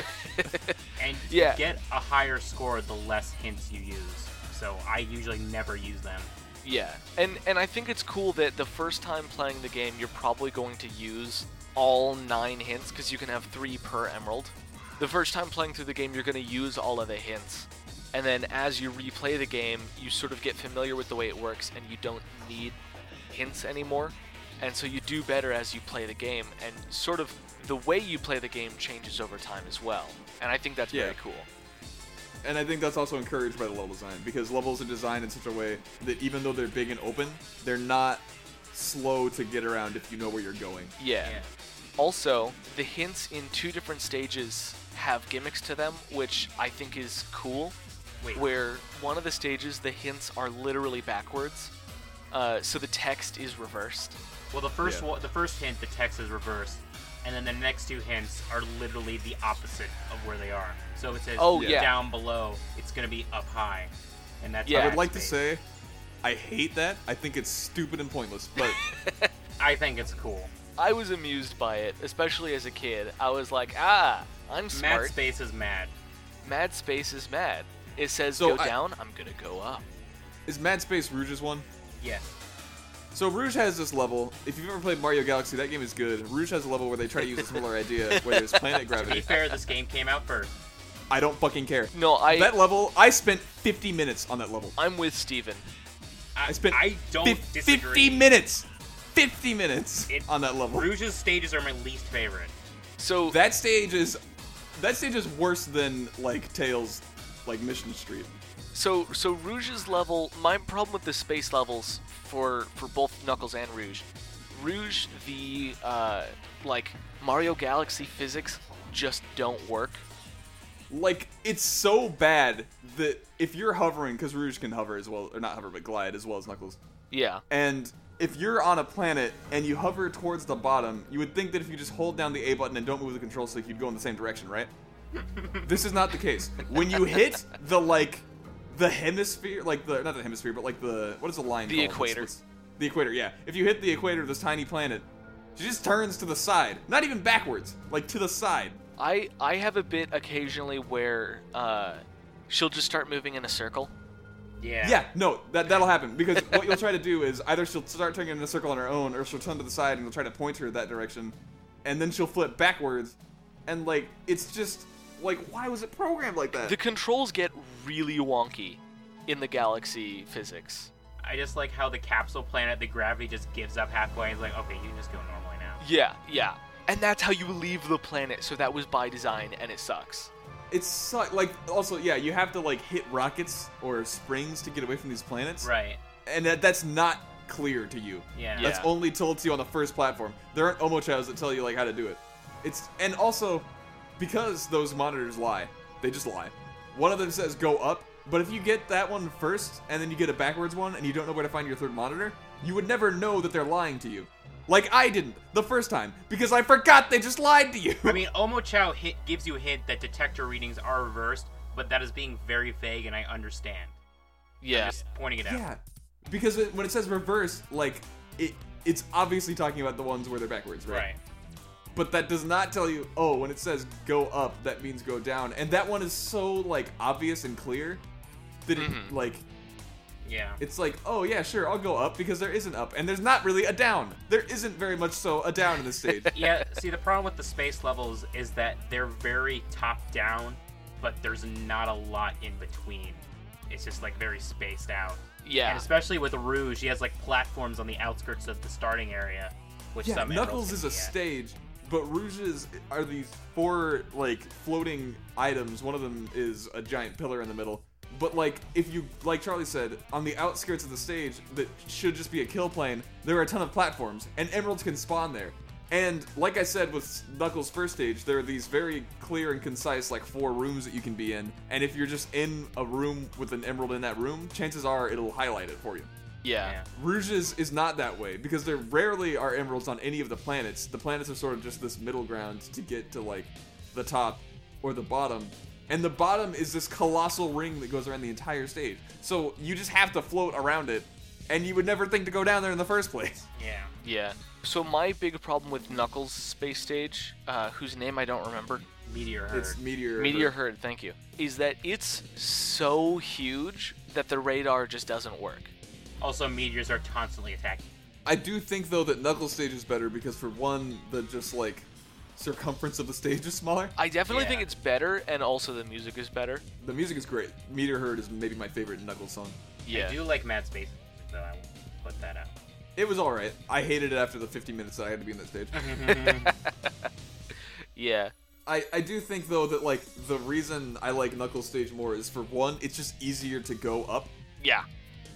Like It's easier to maneuver in general. Like you don't feel like you're stuck on a world that has wonky gravity.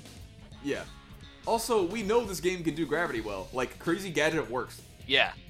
Kind of. It maybe asks some weird things of you, but that's the game telling you what to do, not the gravity being weird. Yeah. Yeah. Like Sonic is always where the game wants him to be when gravity is being messed. with. Yeah. Whereas Rouge, like, it just does whatever it wants, and the controls get reversed sometimes. Knuckles' upgrade that he gets in Meteor Herd is a pair of sunglasses that lets him see through invisible walls, Mm-hmm. which up until this point you wouldn't have known was a thing. Yeah. Yeah. And it also lets you find hidden capsules, which make his ring missions a little easier. Right. But I just like that Knuckles gets a blue pair of sunglasses in this game. Oh Right. yeah, and then he just wears them. They're also Yeah. basically needed for all the hard mode missions. yeah. So Rouge actually also gets uh, sunglasses. I think they're called specs. No, she gets a she gets a treasure scope. Treasure It's, like scope. a, it's a thank very small little lens type thing. you. It's Yeah. like a scouter, right? What? Yeah, but it's like it's a lot smaller, and I think it stretches to the other eye. No. Well, anyway, it uh, f- just a fun fact. It just they just call them sunglasses when y- when you use it in the HUD. So, but they, they fix it in battle, of course. All right. But like Knuckles looks cooler. Rouge just seems utilitarian, but Yeah. Knuckles looks like just a cool sunglasses guy. Well, it fits the characters. Right. And it looks really cool in conjunction with his uh his exclusive upgrade, the air necklace, which Yeah. is really useful for his cannon's core mission because it ge- it just makes you breathe underwater. Right. But- it also makes him look like it just looks like a necklace, like Charlie said. Yeah, he looks like Yeah. a lifeguard. But yeah, he's got like a necklace and sunglasses. He looks like just a yeah, like a cool, chill beach dude. Yeah. Yeah. And then with Rouge's upgrade, she looks like a person on a mission, which is exactly what she is. Well, as the title for the security hall stage, I'm a spy. I'm a spy. Also, real quick, for some reason, I misread security hall as secretary hall. I don't know why, but I'm pointing that out. Secretary Hall, I'm a spy. And before we move on, Isaiah, you said that there's another stage with a uh, detector gimmick. Uh, No, he just said there were two, and then you explained the. Oh, so he meant two for the one stage. yeah, I, I thought it was two, but it was actually the same stage. That's my bad. Okay. But yeah, I think that Knuckles is pretty cool, All right. and Right. Rouge is pretty cool. So the last thing I want to talk about regarding Knuckles, I realize, is that he has a cool progression from his regular stages, and also Rouge has this too, but to a slightly lesser extent. He has a progression from his regular stage to his hard stage in a similar way to Sonic and Shadow, where they kind of teach you how to play a Knuckles stage. I think that the rings, much like the Tails and Eggman stages, are kind of pointless because they more or less what the rings require you to do in Knuckles and Rouge stages is just run around the stage more. And sometimes there aren't a ton of rings, Yeah. but I think that each other segment, which is you have to find a hidden chow, and that teaches you kind of like the secret places mechanics for both the characters. Because you're required to look in places you normally wouldn't for an emerald, and you're required to use their scope and sunglasses Right.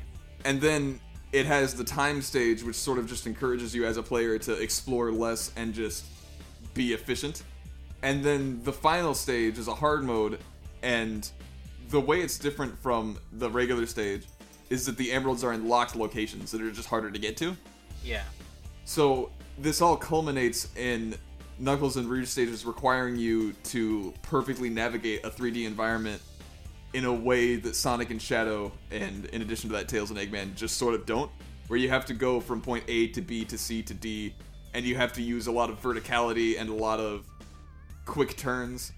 I mean, so I don't want to harp on this too long, but whenever I play Battle Harbor, to get an A rank, you have to be like really precise with your movements to get like certain things, like getting the rocket top. But you're right that not a lot of other ones do that. But carry Well, on. and also, like, you learn that there are different routes you can take because you just don't have to do these in order. yeah, that's true. routing is a lot less of a thing in the more linear stages because basically it's just do you want to take the high path or low path or Right. whatever the variant is for that stage.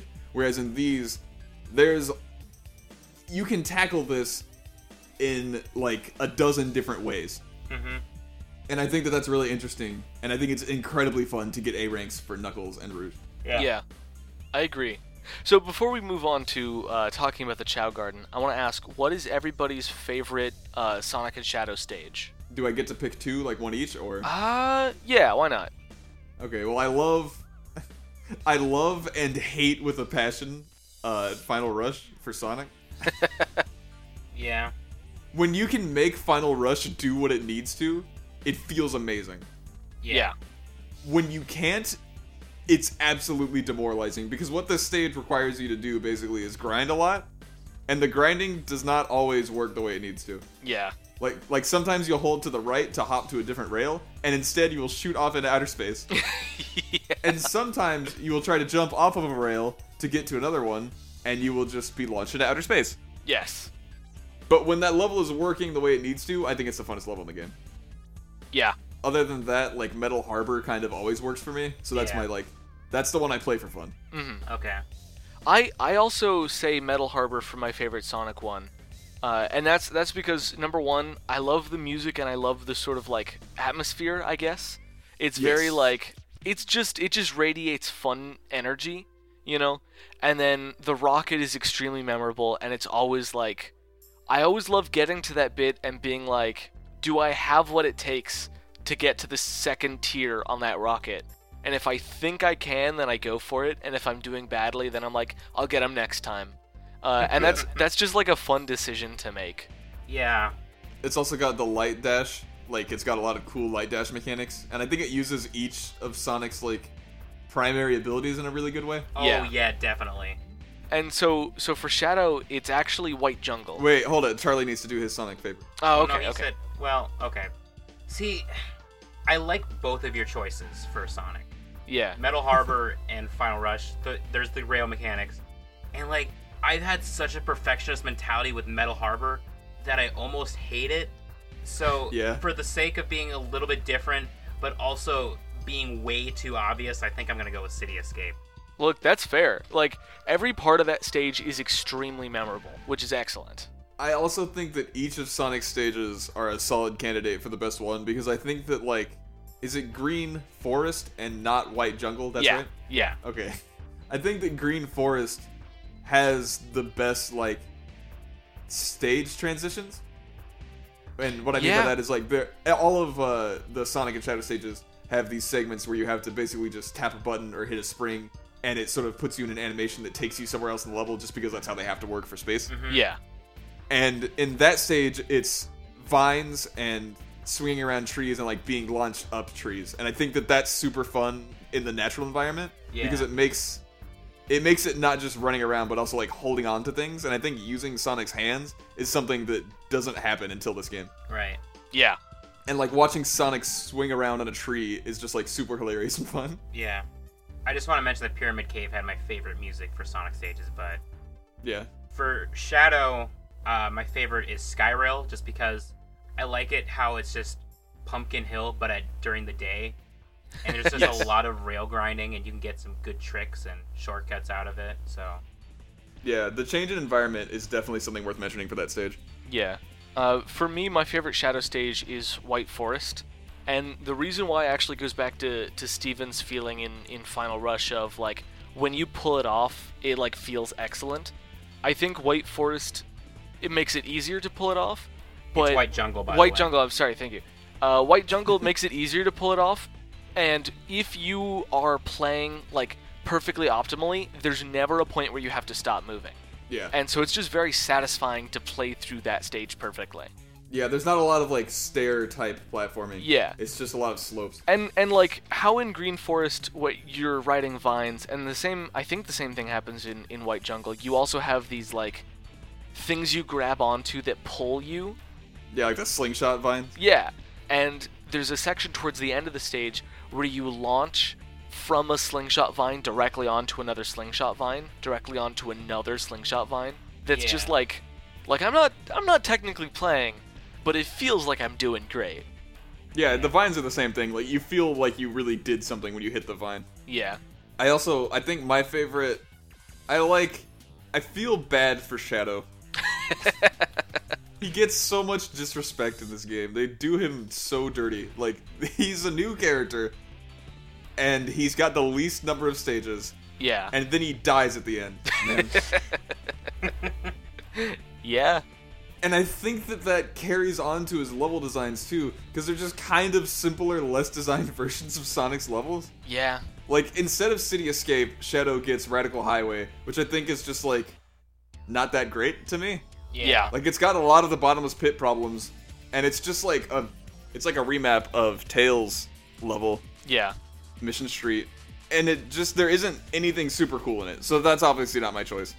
And like Isaiah said, White Jungle is really fun to get through quickly. And it's got a lot of cool mechanics. I think that's probably my favorite, but it still feels like I don't know, it could be more intense and memorable because the thing I remember is not any part of the stage, it's just the the gimmicks Yeah. as opposed to Metal Harbor, where I remember both the gimmicks and the stage. You know, Yeah, for sure. Yeah. like Metal Harbor has all those like cool slopes that you would feel like you're being pushed towards like the bottom of the stage in a really cool way. Mm-hmm. Shadow's third stage is uh, Radical or not Radical Highway. Um, what is it called? Skyrail. Skyrail. Skyrail, I think, is really cool, like Charlie said, because of the environment and because of the grinding mechanics, but I don't think it makes use of a lot of Shadow's other mechanics. Like, I think the only other thing that it does in a really cool way is, like, the tops that you have to bounce on to get Yeah. upwards. But, like, after your first time playing the stage, those just feel like slow springs. Yeah, and also they highlight how the homing dash is not entirely reliable. Yeah, because sometimes if you're just mashing the button, basically to explain the mechanic, because I guess I didn't really. There are these things that look like springs, but they have propellers on them, and when you hit them, you don't bounce really high, but every time you hit them, they elevate a little bit, so you can basically mash the button to climb up into the air on them. But sometimes if you hit the button a little too late and you're at the top of your arc, the homing attack won't register that they're there, and you'll just shoot off the stage. Yeah. To your death. I think this stage also has a problem where you do the same thing like four times with those. Yeah. So the stage feels a little bit repetitive. And then Shadow's final stage, It's it's sky it's uh, final chase. It has Yeah. gravity too. yeah, Those gravity tubes whose gravity kind of stops working a little bit when you're traveling between them, which doesn't cause problems, but it does slow you down slightly. it just Right. feels weird. Yeah. It feels like a much better version of Skyrail, and Skyrail is an awful stage. So like there, there you have it. In conclusion, White Jungle is my favorite. What's everybody's favorite Tails and Eggman stages? So I think Um, uh, Cosmic Wall, right? For Like, we Eggman. all obviously we all agree on that. Yeah. Yeah. w- the weapons bed does have the cool combo racking. That's true. Weapons Bed does have something going on for it. I don't think that that's enough to like beat Cosmic Wall being right, actually right, of fun. course. There's just too much going on for it. Can we take away Tails getting a favorite stage and just make Weapons Bed our other favorite stage? I was gonna say, can I can I cheat and make Route like uh, Route 101 my favorite tail stage? you Alright. have to. Like, there's all we can only cheat with Tails because all his stages suck. Okay. I really love Mission Street's music that I almost forget it's a bad stage. I can never forget. I also like Eternal Engine because you know you you've learned throughout the game that dynamite packs are usually a good thing to lock onto, That is why I hate that stage. and you just but you get a risk reward. You can get more bonus points, or you can and, and also get sucked into the vacuum of space. And I always go for them anyway, and try my best not to get sucked into space. I think it's I think it's an interesting concept that isn't done very well. Yeah, Here's my problem. The only thing that's fun about Tails and Eggman stages is shooting stuff, right? yeah. Like the platforming's not fun. This stage hurts you for shooting things. Yeah. Yeah.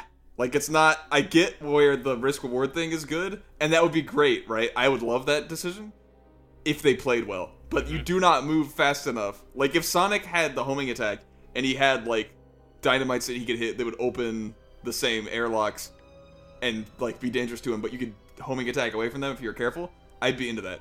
Tails does not have the maneuverability to pull off that mechanic. I'd love to see Sonic just slam headfirst into a pack of dynamite. Homing attack dynamite. Yeah, man. So, how about Knuckles and Rouge? I think I think for me my favorite Knuckles stage is probably Pumpkin Hill. Ah, the music kind of lets me not like it. I feel that I for some reason over the past But dude, the Great Emerald's power allows him to feel. I know that it's hair. Cut that out. I know that it's here. I can sense it in my feet. So I think that song has grown on me over the course of a decade. But that aside, I think that stage makes the best use of Knuckles' ability to glide and Yeah. climb walls. Oh yeah, definitely. Because you have like a bunch of different structures that are all tall and spread out, and there's stuff in between them, and so traveling is enjoyable. You know, Mm-hmm.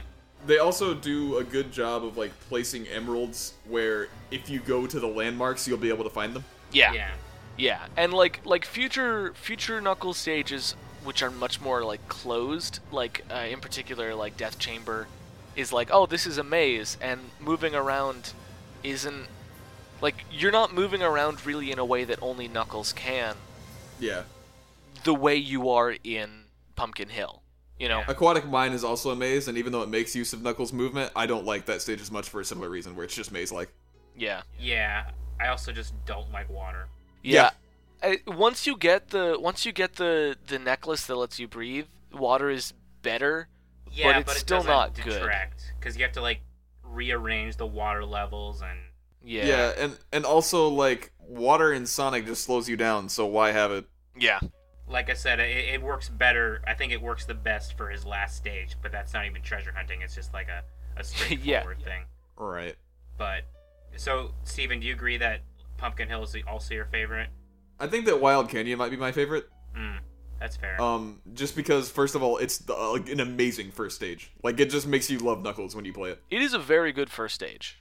And I also like the gimmick of in the hard mode, one of the emeralds that you have to find is in that wind tunnel, yeah, and using the sunglasses to find it isn't super intuitive. But I think that by that stage of the gameplay, you'll be used to using them to find things. And I think Perhaps. that like using the spring to shoot yourself off of those pillars into the center of it is just really fun, and then that Mhm. shoots you up towards where you need to be to get the next emerald. And I think that that's good because it does this thing that typically only Shadow and Sonic stages do, where they let you transition in a cool way hmm and it's really organic in Knuckle Stage, and I think that, that just makes doing it quickly even more fun. So, this is gonna be a, a real hot take, and Isaac just can't hear the just can't hear the end of it anymore. But I already I feel like I know what yeah, you're gonna say. you you know what I'm gonna say. My favorite is Death Chamber. You're just I wrong. like. I can you let me explain it, please? Yeah, yeah, I'll let you be wrong. I like this kind of somber feeling just in this lonely hallway because in contrast to Rouge Egg Cores, where you're constantly being patrolled by like beetles, you're just here alone. You have these ghosts around here, and it builds up to like the boss fight afterwards with King Boom Boo, and you don't hear the conversation lyrics in the uh, in the game, but like in the soundtrack version, you hear like Sonic and Knuckles uh, talking, and I did some thinking about this recently, that like if you think about like the other games, Sonic Knuckles is kind of just like he's helped Sonic, but he hasn't like done a lot with him. But this is like the first time he's like really forced to like help him, and so I think that conversation reflects that. And I guess I'm talking Yeah. more about the song than the stage, but I just like the the feeling of it, and then just walking this hallway, you know, like you're in this desert chamber, but like you have like all these mechanical things. It's just a a weird. I just like walking in it. I like the mood for that stage. Yeah. I don't necessarily like the design of it, but I don't think it's so bad that it breaks the mood the way it does with every tail stage. hmm Yeah. I do also think that that stage is really cool because it features my favorite E series robot, uh, Okay. E01, which is just a a tube with a machine in it. Yeah. It's good. So Rouge stages, am I right? I don't really like them. But before we before we get to, re- I do want to say Knuckles has a very interesting relationship with ghosts in this game, because Yet they're in uh, sixty percent of his level. yeah, Yeah, dude, they got near him.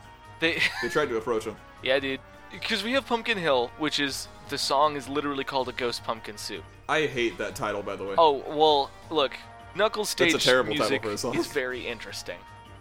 Uh, but so so we have you know Aquatic Mine is uh, an abandoned mine which is filled with ghosts.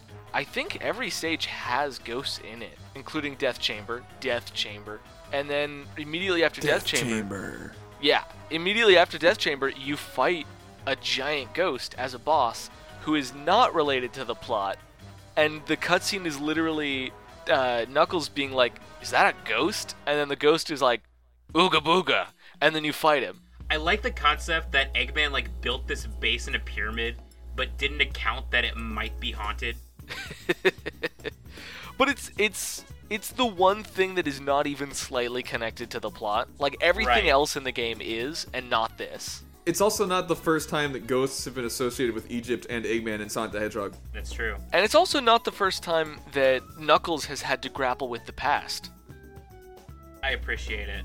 I don't know if the past is the best way to describe that because I think you're trying to tie it to like the fact that Sonic Adventure deals with Knuckles' ancient history, whereas like ghosts are not. That is not really the same thing as the Echidna tribe. anyway, I appreciate its existence. Like I said, I don't really like Rouge's stages that much, but Dude, I'm a spy. I see. I don't like Security Hall that much because the laser wires just kind of get annoying, and then there's the having to go upstairs to hit a switch to get to the certain blocks that uh, Emerald might be in. Wait, go up the stairs. Yeah, What stairs? There are no Well, stairs. I say upstairs in a loose way. You have to take the little handle. Oh, Yeah. you mean you use the like the lanyard, th- not lanyard, Yeah. but the pull string. Yeah. I thought you meant actually upstairs. Like we're talking about Sonic the Hedgehog game. Stairs are an important thing to note. Yeah. Yeah. I don't know. I, I'd probably just say Dry Lagoon, even though that stage isn't that great either. Maybe I will go Security Hall, but I, I feel very ambivalent to Rouge's stages. So here's what I like about Security Hall. Number one, I'm a spy. Number two, uh, Spy. I'm a spy. Uh, but but but number three, like the level is structured in such a way that here's a bunch of vaults, and the vaults have different sort of levels of security that are associated with different colors. So visually, the entire stage is very interesting, and it's very open because it's all, with the exception of the upper level, it's all one big room that you have to do platforming in order to access the different parts of it. And so you can see the different levels, but you can't necessarily access it. And so you can go, oh, hey, the hint says it's in level C, so I have to get up there. You know? Yeah. They also still managed to do this thing where like it's got the explore different spots to find where your emeralds are because basically it's a big room that sort of has like three sides almost because it's uh it's like longer than it is wide. Yeah. So basically you just go from like right to left and then you go up a stage and you go left to right and then you go up a stage and you go right to left. Oh my god, I hit my mic.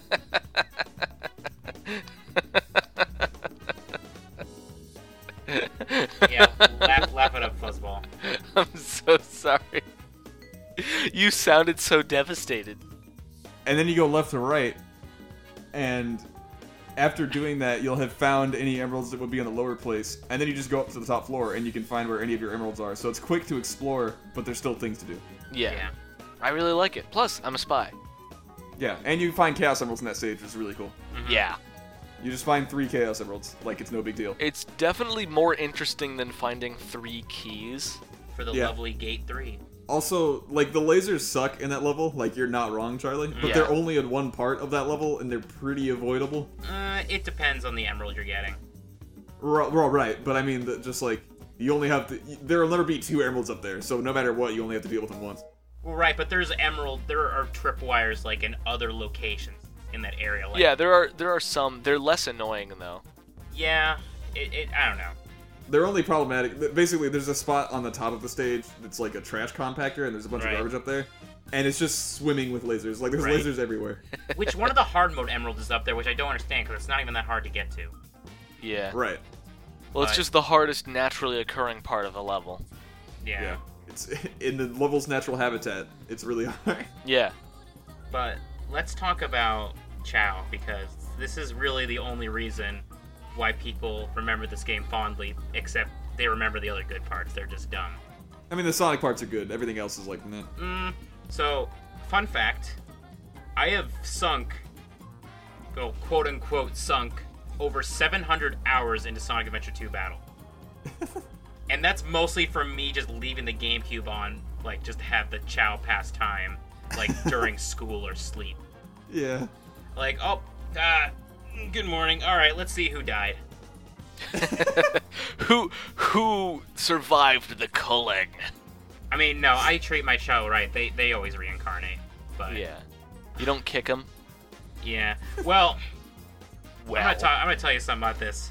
I- I've been playing the Dreamcast version, and I've come to the conclusion that Sonic and Shadow's existence offends Chow because sometimes they'll just come into contact with me. I'm giving like a Chaos Strike to another Chow, and they're just walking towards me, and then they just just go, and I just can't use them anymore. So I just use Knuckles and Rouge now for that. Incredible. Like you can you can attack Chow like you could in like Adventure One. But they finally fixed an Adventure 2 battle where that's never an issue. But It's not something you do on accident Right. in two Yeah. battle. but You can do it on purpose, but you don't like hit B and then suddenly everything goes like dark. Yeah. Sonic doesn't take out a gun and shoot the Chow in the face anymore. Right, like Gamma did actually. Like Yeah. Gamma actually did. in Sonic Yeah. Adventure. Like the joke you just made, that actually happened in Sonic Adventure. well, yeah, I was the one who brought it up. right, I just wanted to make sure Isaiah didn't forget because that Okay. sounded pretty satirical what he was saying. Yeah. But it's not a joke. It's actually something you can do. So like in the first Sonic Adventure, you know, when you defeat Eggman robots, which there are much less of in this game, you get animals. But there are also animals just kind of crawling around the stage. And There's 10 each stage, right? Omochao makes it a point that there are 10 in Knuckles and Rouge, 15 in Knuckles and Eggman, and then 20 in Sonic and Shadow, excluding ones in the robots or in the Chow containers, which I'll get to very in a short while. I've never collected all of them in one stage, and I kind of wonder what happens. Probably nothing, but it's it's kind of made me think, and that's probably what I'll do when I actually fully beat the game when I run out of things to do. Yeah, you'll start doing like tasks that the game doesn't even ask you Right. to do. Yeah. But in each stage, there are three chow containers. It's like any other container, but it's light blue with a chow head on it. Uh, the first one gives you key, which allows you to go to the chow garden directly after a mission, which is especially helpful in your story mode. You also need to do that to unlock characters. You Yeah. can't go to a stage as any character until you've gotten a key in one of the levels. The second one has a an assortment of four animals, and every every stage has four animals that can appear, but you can get doubles container. And then the third container, if you can find it, will contain a very special animal, which are usually have like a gold outline, or there sometimes will be some spooky ones, like the skeleton dog or halffish. Although skeleton dogs are a rather are a rather common uh, animal in Pumpkin Hill, and skeleton dogs are especially helpful because they can clear animal parts off of things and allow Chow Yeah. to wear hats, which is especially fun when you have the GameCube version. But you know, when you enter a Chow garden, you only have access to the first one, and there's two eggs, and you can raise them.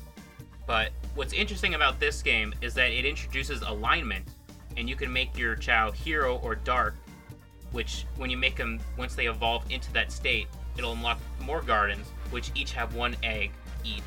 So you'll have four Chow basically at that point, and you can breed Yeah. them and whatever. Also, it should be noted that like the alignment can be affected by fruit, like it could in DX, but it can also Right. be affected by just petting them with a hero or Yeah. a dark character The fruit is basically useless.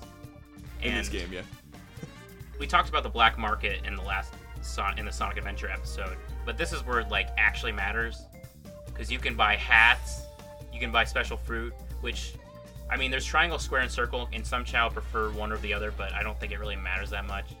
Uh, you can get a Chow fruit, which ups all the stats, not just stamina, which is what fruits usually do, and of course, the animals up stats. And I, I have to keep going in circles because I have no coherent stream of consciousness. Uh, the gun robots, which make up the majority of the enemies in the game, contain, contain chaos drives, which allow you to up stats to a smaller degree than animals, but will not make any design altering things on the Chow, which makes it a preferable way to do it. But like I said, Yeah. it doesn't really, it doesn't up the stats as much. They're also they're also easier to get a hold of. Yeah. we should also note that while animals do boost stats, they'll boost like two or three at a time, and they'll boost them by the same amount that a chaos drive usually would. Animals also decrease other stats, and Yeah. they'll never level them down, right? Yeah. I don't I don't think so. They don't in battle, but I had a chow that was able to swim, but after I gave it some animals, it just started drowning again and I'm just like, "Come on." yeah, that's why I don't like animals. But something cool about the secret animals that you can find in the third chow box in each level is that those animals do not reduce any stats; they only boost stats. Hmm. And the funny thing about the gold animals and then the blue animals, in battle, those like increase like special like hidden stats, intelligence and um luck, like blue for intelligence, gold for luck. Yeah, but this is where things get really weird. So with the Dreamcast, you have the visual memory unit, and you could put a Chow in there with for 128 blocks. By the way, good lord. yeah. You know, Yeah. everyone's favorite memory measurement system blocks. But I, I this time I actually did fiddle around with the function and got to see some cool things. Like basically, you can get some special items like hero fruit or dark fruit or special seeds, but you need to do certain Chow races in order to even use the seeds. And Yeah, because they have to have the device. The problem with the gardens in, in Sonic Adventure 2 vanilla, there is no object permanence. So if you leave a garden, like just like just go to the Chow lobby, uh, the items are just lost forever, like eggshells, a fruit fallen from the tree. Although I think they revert back to being on the tree. I think it just resets the tree every time. Yeah, but like it's very frustrating, and there's like you can do Chow battles and Chow crates or Chow chests that can give you items if you do well, get lucky, I guess. Sometimes you'll encounter a character from the game like Rouge, Sonic, whatever, and they'll give you an item. Like in the VMU. Yeah, That's so I have great. like a little condensed little sprite because it's like a you know LCD. yeah, they have like basically the equivalent of like a Tamagotchi or a Digimon sprite because they're Yeah. on tiny screen.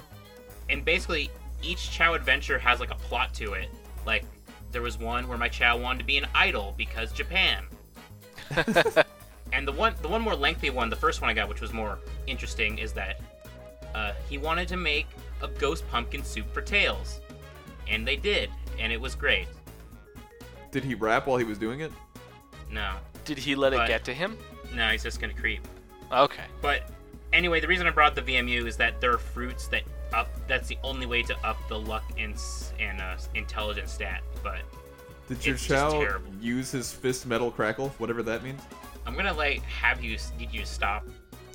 But that's all That's I what want. he I, says, right? I don't. I don't. I, I don't want to spend another five minutes dissecting Knuckles lyrics. I want to spend Okay. another 25 minutes dissecting Knuckles lyrics, but Well, we don't have you time. can, you can you can do a bonus podcast for that. But that's all I really want to mention about the VMU. Just that that you can get special stuff, but it's kind of time consuming. Also, Yeah. basically a precursor to the Pokey Walker, but it actually doesn't pay attention to you taking steps because it's not an actual pedometer; it's a freaking memory card. Yeah. Yeah, it's weird. It's also kind of a precursor to Sonic Advance, which has the mini Chow Garden, but we'll Yeah. talk more about that later. You know, you use stats to like make a Chow change its appearance when it evolves, and it's different for each alignment because there's dark, hero, and then neutral, which was just what was in the original Sonic Adventure. Yeah. and if you add more stats, it'll slowly change it to make it even more unique. Like if you give a neutral child lots of speed at the, at its childhood and then its adulthood, it'll look more like Sonic. But for Dark, it'll look more like Shadow if you give it a lot of run. And Yeah, you, you can also like if you give it a lot of speed during its child stage and then start giving it power during its adult stage, it will look different than a child that was given speed and speed or a child that was given Mm-hmm. power yeah. and speed later. So there's like 25 different combinations for each like uh s- each Yeah. alignment. It's Yeah. extremely complex and actually amazing how how different all of the Chow can look if they're Right. raised differently. and Yeah. that's just compiled when you add up all the color chow from like the black market and you can breed those to with the regular chow to make two ton chow which will have unique color swaps for each thing and then there's the jewel chow which are flat colors and then there's going to be shiny chow which can also make shiny two ton chow and with some weird breeding mechanics you can get transparent or translucent chow i've never done that my garden is freaking full like I, I wa- I revisited today just to see who was there because I had like one really powerful Dark Shao, and I had one that was slightly less powerful Hero because I had someone to do the Hero missions, Hero Yeah. races, which Yeah, the way I do it is I always just raise one dark chow and one hero chow to adult form, but I only ever give chaos drives and chow fruit to a neutral chow because they can participate in both the hero and dark race. right. Yeah. But before I, we'll go to the Chow race, but I just want to mention that there's the secret, quote unquote, Chaos Chow, which makes your Chow immortal, but you have to go through two reincarnations, which will depend on your Chow liking you. Yeah. and then you give it every one of animal and it just turns it has like this creepy organ music when it reincarnates Yeah, you also have to wait an obscenely long time during this process, so there's a Yeah. lot of just leaving your GameCube on overnight. Yeah. like, it takes two hours for like a chow to evolve for, from a child to an adult and then it takes like eight more hours for it to live out its life although Yeah. breeding which sometimes happens or you can give it a heart fruit and it it'll breed faster Yeah, that's the other huge advantage of the black market mechanic Yeah. is that breeding becomes a thing you can just do. hmm But it becomes shorter. But yeah, you can get like a Devil Chow, an Angel Chow, or Chaos Chow, or Light Chow, I think it's called. I don't know. But the, the neutral one basically looks like Chaos, like the character, which is kind of Yeah. cool. Yeah. I I do really like that. They also each have some transparency on them. Yeah, yeah. But I guess I'll talk about the Chow race because. Well, real quick, I wanted to I wanted to explain how transparency works because to get transparent chow, like Charlie said, they're a jewel chow which have a single texture on them that's like uh, it- it's usually silver or gold is what you'll see because they come from Sonic DX. But if you play Sonic Advance, you can get other colors for jewel chow. Or download them if you're playing the Dreamcast version. Yeah, yeah, that too. If you go to your black market after you have enough emblems, like Charlie said, there will be shiny eggs, which just have a texture that has like a weird sort of lighting effect on it. If you breed a shiny chow with a jewel chow, you get the transparent one. And the color, I think, is based on one of the parents. I can't remember which one it is, but it's not like a combination of colors. It'll only ever be one color. Right. And then if you breed the transparent chow, you can get transparent two-tone chow and all of that. Like everything just works down the chain on breeding. Yeah. So, Chow Racing, it's like I- like we said, we really barely touched it in the original one because it's just not as good. Yeah. And it's like, also there's just too much noise. Like you always hear chow noises in the middle of like the music, and it's just Yeah. the camera angles aren't as good. But It's a pain. you have races that focus on the four primary stats, which is swim, run, fly, and power. And when you do the begin, once you beat the beginner races, you'll get like certain toys that they can play with, including a shovel and or a spade, I guess, trowel, and a watering can, which allows you to plant seeds, which you can buy at the black market or lose in uh, the VMU because convolution, whatever. But then you'll get like the jewel cups, which are more advanced. That's when you have to really get your stats up. Like they do not screw around in those ones. Yeah, you But- also get an emblem for completing like each set of stages. So like Charlie said, you've got the beginner ones, and that gives you an emblem, and then you've got the jewel ones, Yeah. and that gives you an emblem. I think in the Dreamcast one, it gives you two for each like set of races. Like you'll get one if once you do half the beginner races because there's no karate to offset anything. Oh yeah. but then you also get a challenge race, which is kind of just a general racing which kind of puts into every stat, as well as a diamond, which is an unlockable jewel cup, which I think takes advantage of intelligence and luck. Yeah, But- the challenge stages also show you different chow that you can make, right? Yeah. Yeah. Like, they got the cockroach chow, which I was always a fan of. Uh, you have, like, you kind of have a, a quote unquote rival named Chakron, but they always just call him he. Like, he returns, he strikes back. He's just like this very disinterested uh, black two tone chow. yeah. Yeah. And then there's also hero dark races, which are exclusive to hero and dark, because it's like a hero chow facing against dark chow, or a dark chow fighting against hero chow. And you, at the end of like the challenge, hero and dark races, th- it's going to be a chaos chow, which is going to require the highest of your skills to take over. Yeah. But that's really just the Chow race in a you know crash course. But Song Adventure 2 Battle adds Chow Karate, which translates some stats like I think swimming is defense, flying is stealth, run is just like how fast you're gonna attack. Flying is like dodging specifically. Yeah, and then power is uh just you know, Power. and then stamina is like how much your Chow can go without needing to recharge, which it makes a really annoying sound when you have to like up Oh, back yeah. your stamina. It's like you're playing an instrument in order to to recover. to, to be clear, you can't. There is input in the chow race as well, where you can cheer them on to go faster. But if they run out of stamina, they go slower. But in this Yeah. one, it's a little bit easier. It's just about recovery, I guess. Yeah, you're basically just doing a Mario Party minigame to get your chow back off. Yeah, It's, and yeah, chow cry is very simple. There's only three tournaments, and it's just like a gauntlet of like five or six chow, maybe It's four. it's five. for people who are familiar with like virtual pets, that's what the chow is. The chow is a virtual pet, so it's like Digimon or Tamagotchi, and the chow karate is like just what Digimon is. Yeah. The thing that gets me about Chow though is that the way Chow appearance works is so much m- so much more advanced than any other virtual pet game I've played. This is true, but they also the I think the thing that like virtual pets beat chow at is that even though their appearance changes a lot, their shape doesn't really usually. Yeah. Like you're never gonna get a giant werewolf that wears jeans in chow. Look, mods can do anything, okay? As a kid, because a lot of the opponents had hats on, I was under the impression that wearing a hat made you better at the game. Which, saying that out loud now makes me think of TF2. but I think, do you do you guys have anything else you want to talk about, Shower? You want to start talking about a lot of miscellaneous stuff? I think that we can have a whole separate podcast about Chow. I did want to ask if anyone wanted to tell us their Chow names that they had. Oh, well, I'm not gonna name you all the ones in my Song of Edge 2 battle because that's literally like 24. Pick uh, three Chows that you like their names. Well, I found out one of them was named JoJo. like before, like before it happened. Yeah, but I want to talk about the Chow that I raised in my uh, in my Dreamcast version because I had like a hero chair, hero Chow. I just like named them because there's no there's no fortune teller to name them for you. You have to do it in the VMU. Yeah, So I named uh, my hero Chow Gabriel, my dark Chow Reiko because I just want to make some pseudo Japanese name, and then I Yeah. had another one named Donnie, and another one and a new that was a neutral another neutral named Sancho. So yeah. how about you, Isaiah? Did you name your Chow this time? I did. So uh, I have three Chow. Uh, I have a dark Chow who is uh, monotone white, uh, named Blanca. Wait, like after the dude from Street Fighter? Yeah, after the dude from Street Fighter. So the bit about them is that uh, they were originally going to be neutral, and I had somebody that was going to be dark. And then as soon as this white Chow was born with angry eyes, I was like, "No, you're gonna you're gonna be a bad guy. It's it's preordained."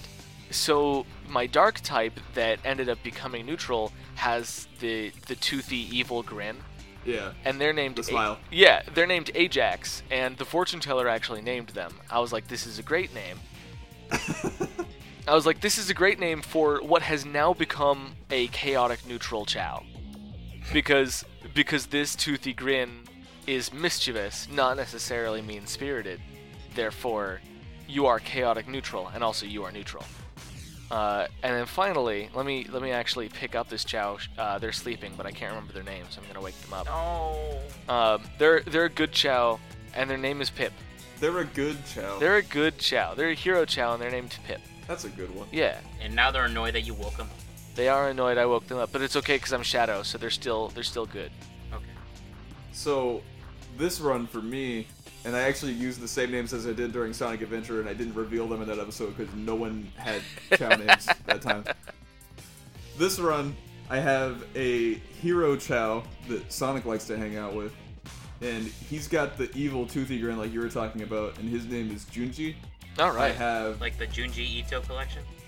yeah. And I have an evil Chow who doesn't have a mouth. Right? That's an option? I don't think they Yeah. have a mouth. Yeah. Yeah. Yeah. It's sometimes hard to tell when they're when they have like the dark tone because it just matches with some of the mouth. Yeah. But uh, he doesn't have a mouth, and his name is Geiger. And I have a neutral Chow that is black, and his name is Poe. P O E. Yeah, from Star Wars. From No. Oh. from Panda. No. From Kung Fu Panda. No, that's No. P.O.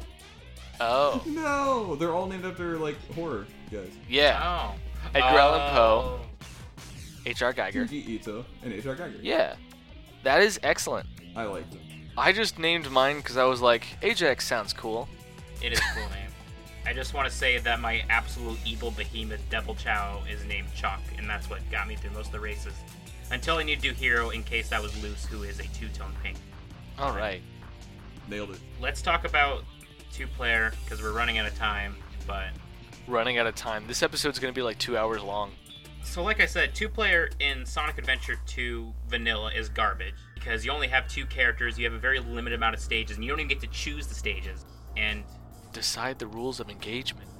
well, though it's funny, is that you only have to get every mission complete to get the alternate costumes in the original one. But in Adventure 2, you have to get all A ranks to get those costumes, so take that as what you will. You can also unlock extra carts for kart racing. Although, ironically, the two characters that have a kart racing level, instead of unlocking the carts from those missions, you just get Egg Robo and a Chow. like, just a floating Egg Robo. That's, it's really weird. But Amazing. I have a Yeah. lot of fond memories doing two player. In fact, I had Isaiah over the other day and Yeah. we did two player. I enjoy every mode in two player, especially when you have friends who know how to play the game. So it- look for the Emerald, or you can play as Takal. They have like different strengths and weaknesses. Amy is a spammy little friend, Character. but I don't know. It's really cool to just play as other characters. It's like the only time you ever get to play as Takal. It might be the well, you can play as Metal Sonic and Sonic R and SADX technically, but So That's only if you're really devoted. Something I think is cool conceptually, even though I never really did it, is you can do multiplayer Chow Race and Chow Karate, Mhm. where you can have your friend bring their memory card, like to Yeah. your, to your like plug it in, and then have those have your Chow and their Chow compete. hmm I I actually did put Chalk and Loose against each other, but Chalk decimated Loose. That checks out. That chocks out. Nailed it. Yep. Um, you can also randomize a battle if you want, just whatever. But yeah. In case you want to have a terrible time. There's no reason to do it. there's in one of the like treasure hunter levels like level one is basically the planet from mad space and it's the worst And then the level one for the shooting levels are just races. which also sucks Yeah. I would like to say that the like multiplayer shooting levels where you actually shoot each other, especially the one that is just a set of like strat what is it called? Platform. Pla- platforms, but they're like separated in a specific way, but there's like a word for that. stratified Stra- Is it stratified? Probably. There's platforms where one is high, the one to the right of it is low, the one to the right of it is lower, and the one to the right of that is at the bottom. They're like bleachers or whatever. But I think stratified is the right word. But yeah, there are platforms like that. That stage makes like the shooting gameplay the funnest. Yeah. It's like actually fun to like fight each other in that stage. And to be specific, it's cosmic wall, so you have the anti-gravity thing. oh yeah Me and my friend would always choose that with the Chow Walkers just to hear them scream as we beat the shit out of each other. and they do scream yeah yeah.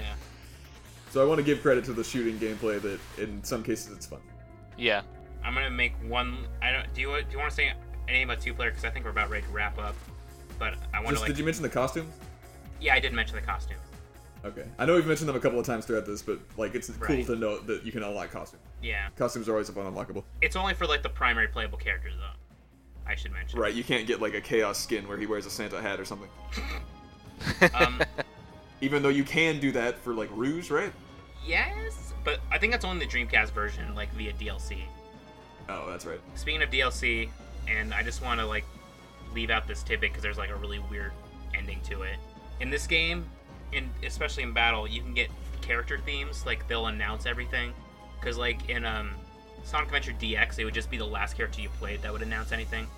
But you could have you know Eggman, Rouge, just the playable characters in general. But if you get enough emblems, you can actually buy other character themes at the black market, including Amy, Omo Chow, Maria, and everyone's favorite character, the president's secretary. It's so good. She has like two lines in the story, right? Yeah, Does she have any lines in the story? she has like a few, and I think it's just in the president's limo. But like, I think it's like the same voice actor as Rouge and uh, Omo Chow, so they thought, why not? I guess. I guess It's so. so good. It's actually a really good system to encourage you to get a lot of emblems. Yeah. Because Yeah. you s- you realize that there's one of them in the market eventually. Because you'll quickly learn that as you get more emblems, the market develops. Yeah. hmm And once you get, I think you have to get like 50 to get the Amy theme. I've never Yeah. seen it. Oh, maybe I'm thinking of the Oma Chow. One of them is the first thing you get. I, don't haven't gotten any of remember the which themes, but I haven't checked the black market in a while. So what do I? know? I have I have 69 emblems. Let me go to the black market right now. one. You have 69 emblems. I have 69 emblems. Hey. Well, I guess you're just done playing Sonic Adventure 2. Yeah, like I was like I don't want to play anymore. This is per- this is the perfect stopping point. No, but like whenever you get whichever one is the first, I can't remember. You realize like, oh, there are things I can buy in the black market that affect stuff besides the Chow Garden, and that's Yeah. really encouraging to sort of just tie the whole game together and to keep playing.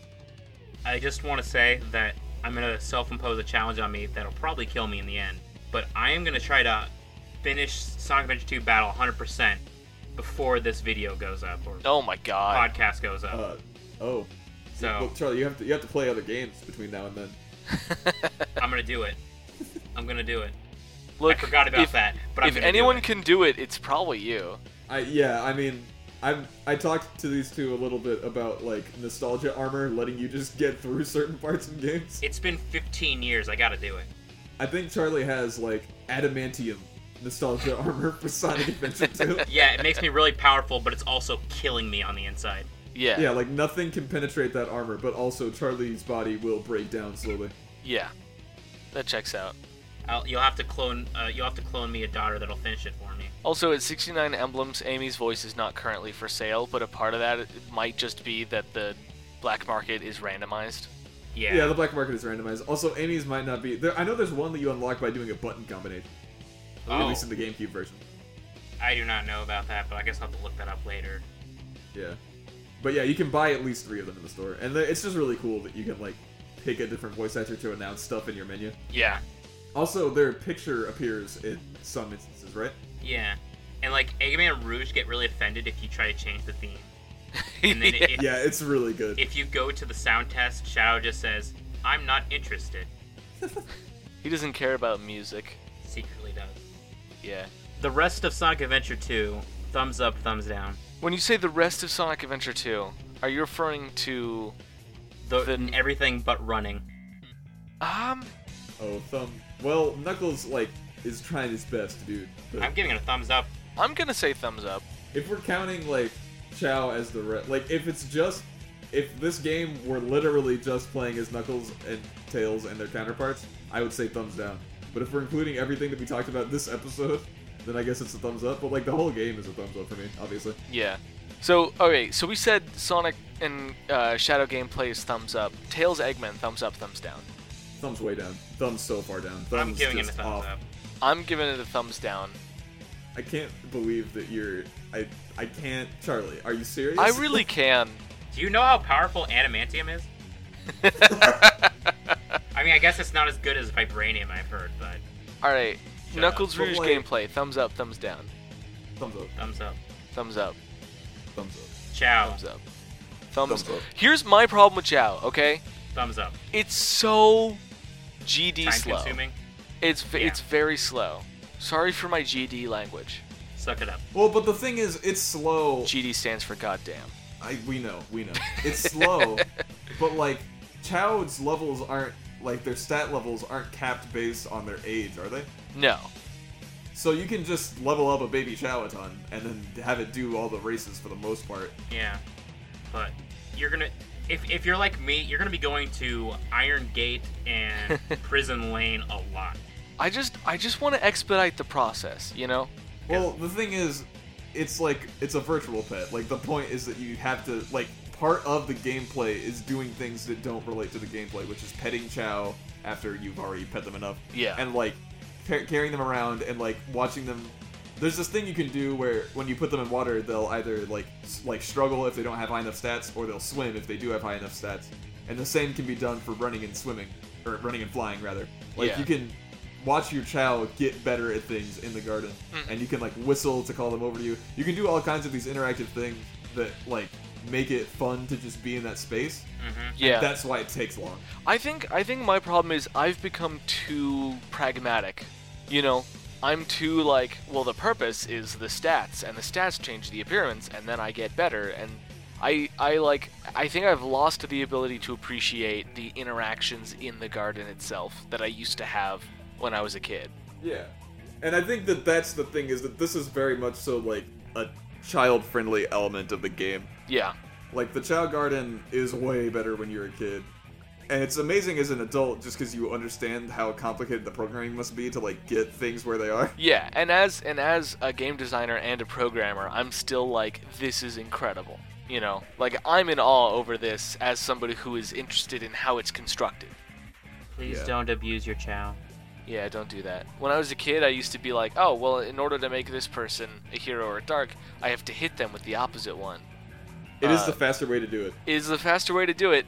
And then I used to be like, why are my Chow always, like, shivering? why are they always crying? What's going That's on? amazing. Why are they always crying when I hit them? Yeah, That is like an amazing way to teach you sympathy. yeah. And then the dark chow do a little devil dance. anyway, please send us Digging up emails. pumpkins is also yeah. Please send us emails. you can send your emails to no zone at gmail.com. You can find us on Twitter at no zone. And you can watch us stream at no zone slash twitch slash twitch slash twitch dot twitch. Twitch, twitch.tv slash no spin dash zone. That's the one. Yeah. Uh, also, send us your Chow. I don't know how, but please do. Tweet us chow pics. You can if you can't get a screenshot of your GameCube because that's not a thing. You can just take a picture with your phone. I don't care. Or you can go to Chow Island and use the Chow generator to mock up a version of your Chow, which I think is something I would like to do for each of our favorite Chow and just kind of post Oh, them on the dude. Twitter. I want to see your cool Chow. We'll be tweeting out cool Chow. You can tweet us your cool Chow. Chow's all around. You can also follow me on on Twitter, uh, not in person, please just Twitter, at twitter.com slash Isaiah Games, which is I S I A H Games. and you can follow me at Draws Charlie, where I draw something every day, and somehow I'm still alive. Sorry, I can't. I always have to change it up, and I don't know how to do it. You're always like, this time I'm going to say something different, and then you say the same thing, and then you get sad. Yeah. And then you just express how you feel. Goodbye. Have a nice night, everybody.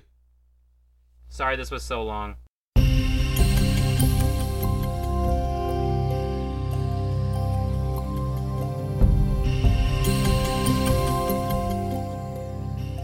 We'd like to thank the LAG Network for making our episodes available on platforms like iTunes, Google Play, SoundCloud, Stitcher, and lots more. If you're listening on YouTube and you'd like to keep up with our episodes on one of these audio platforms, just search for the LAG Radio Network and follow their feed.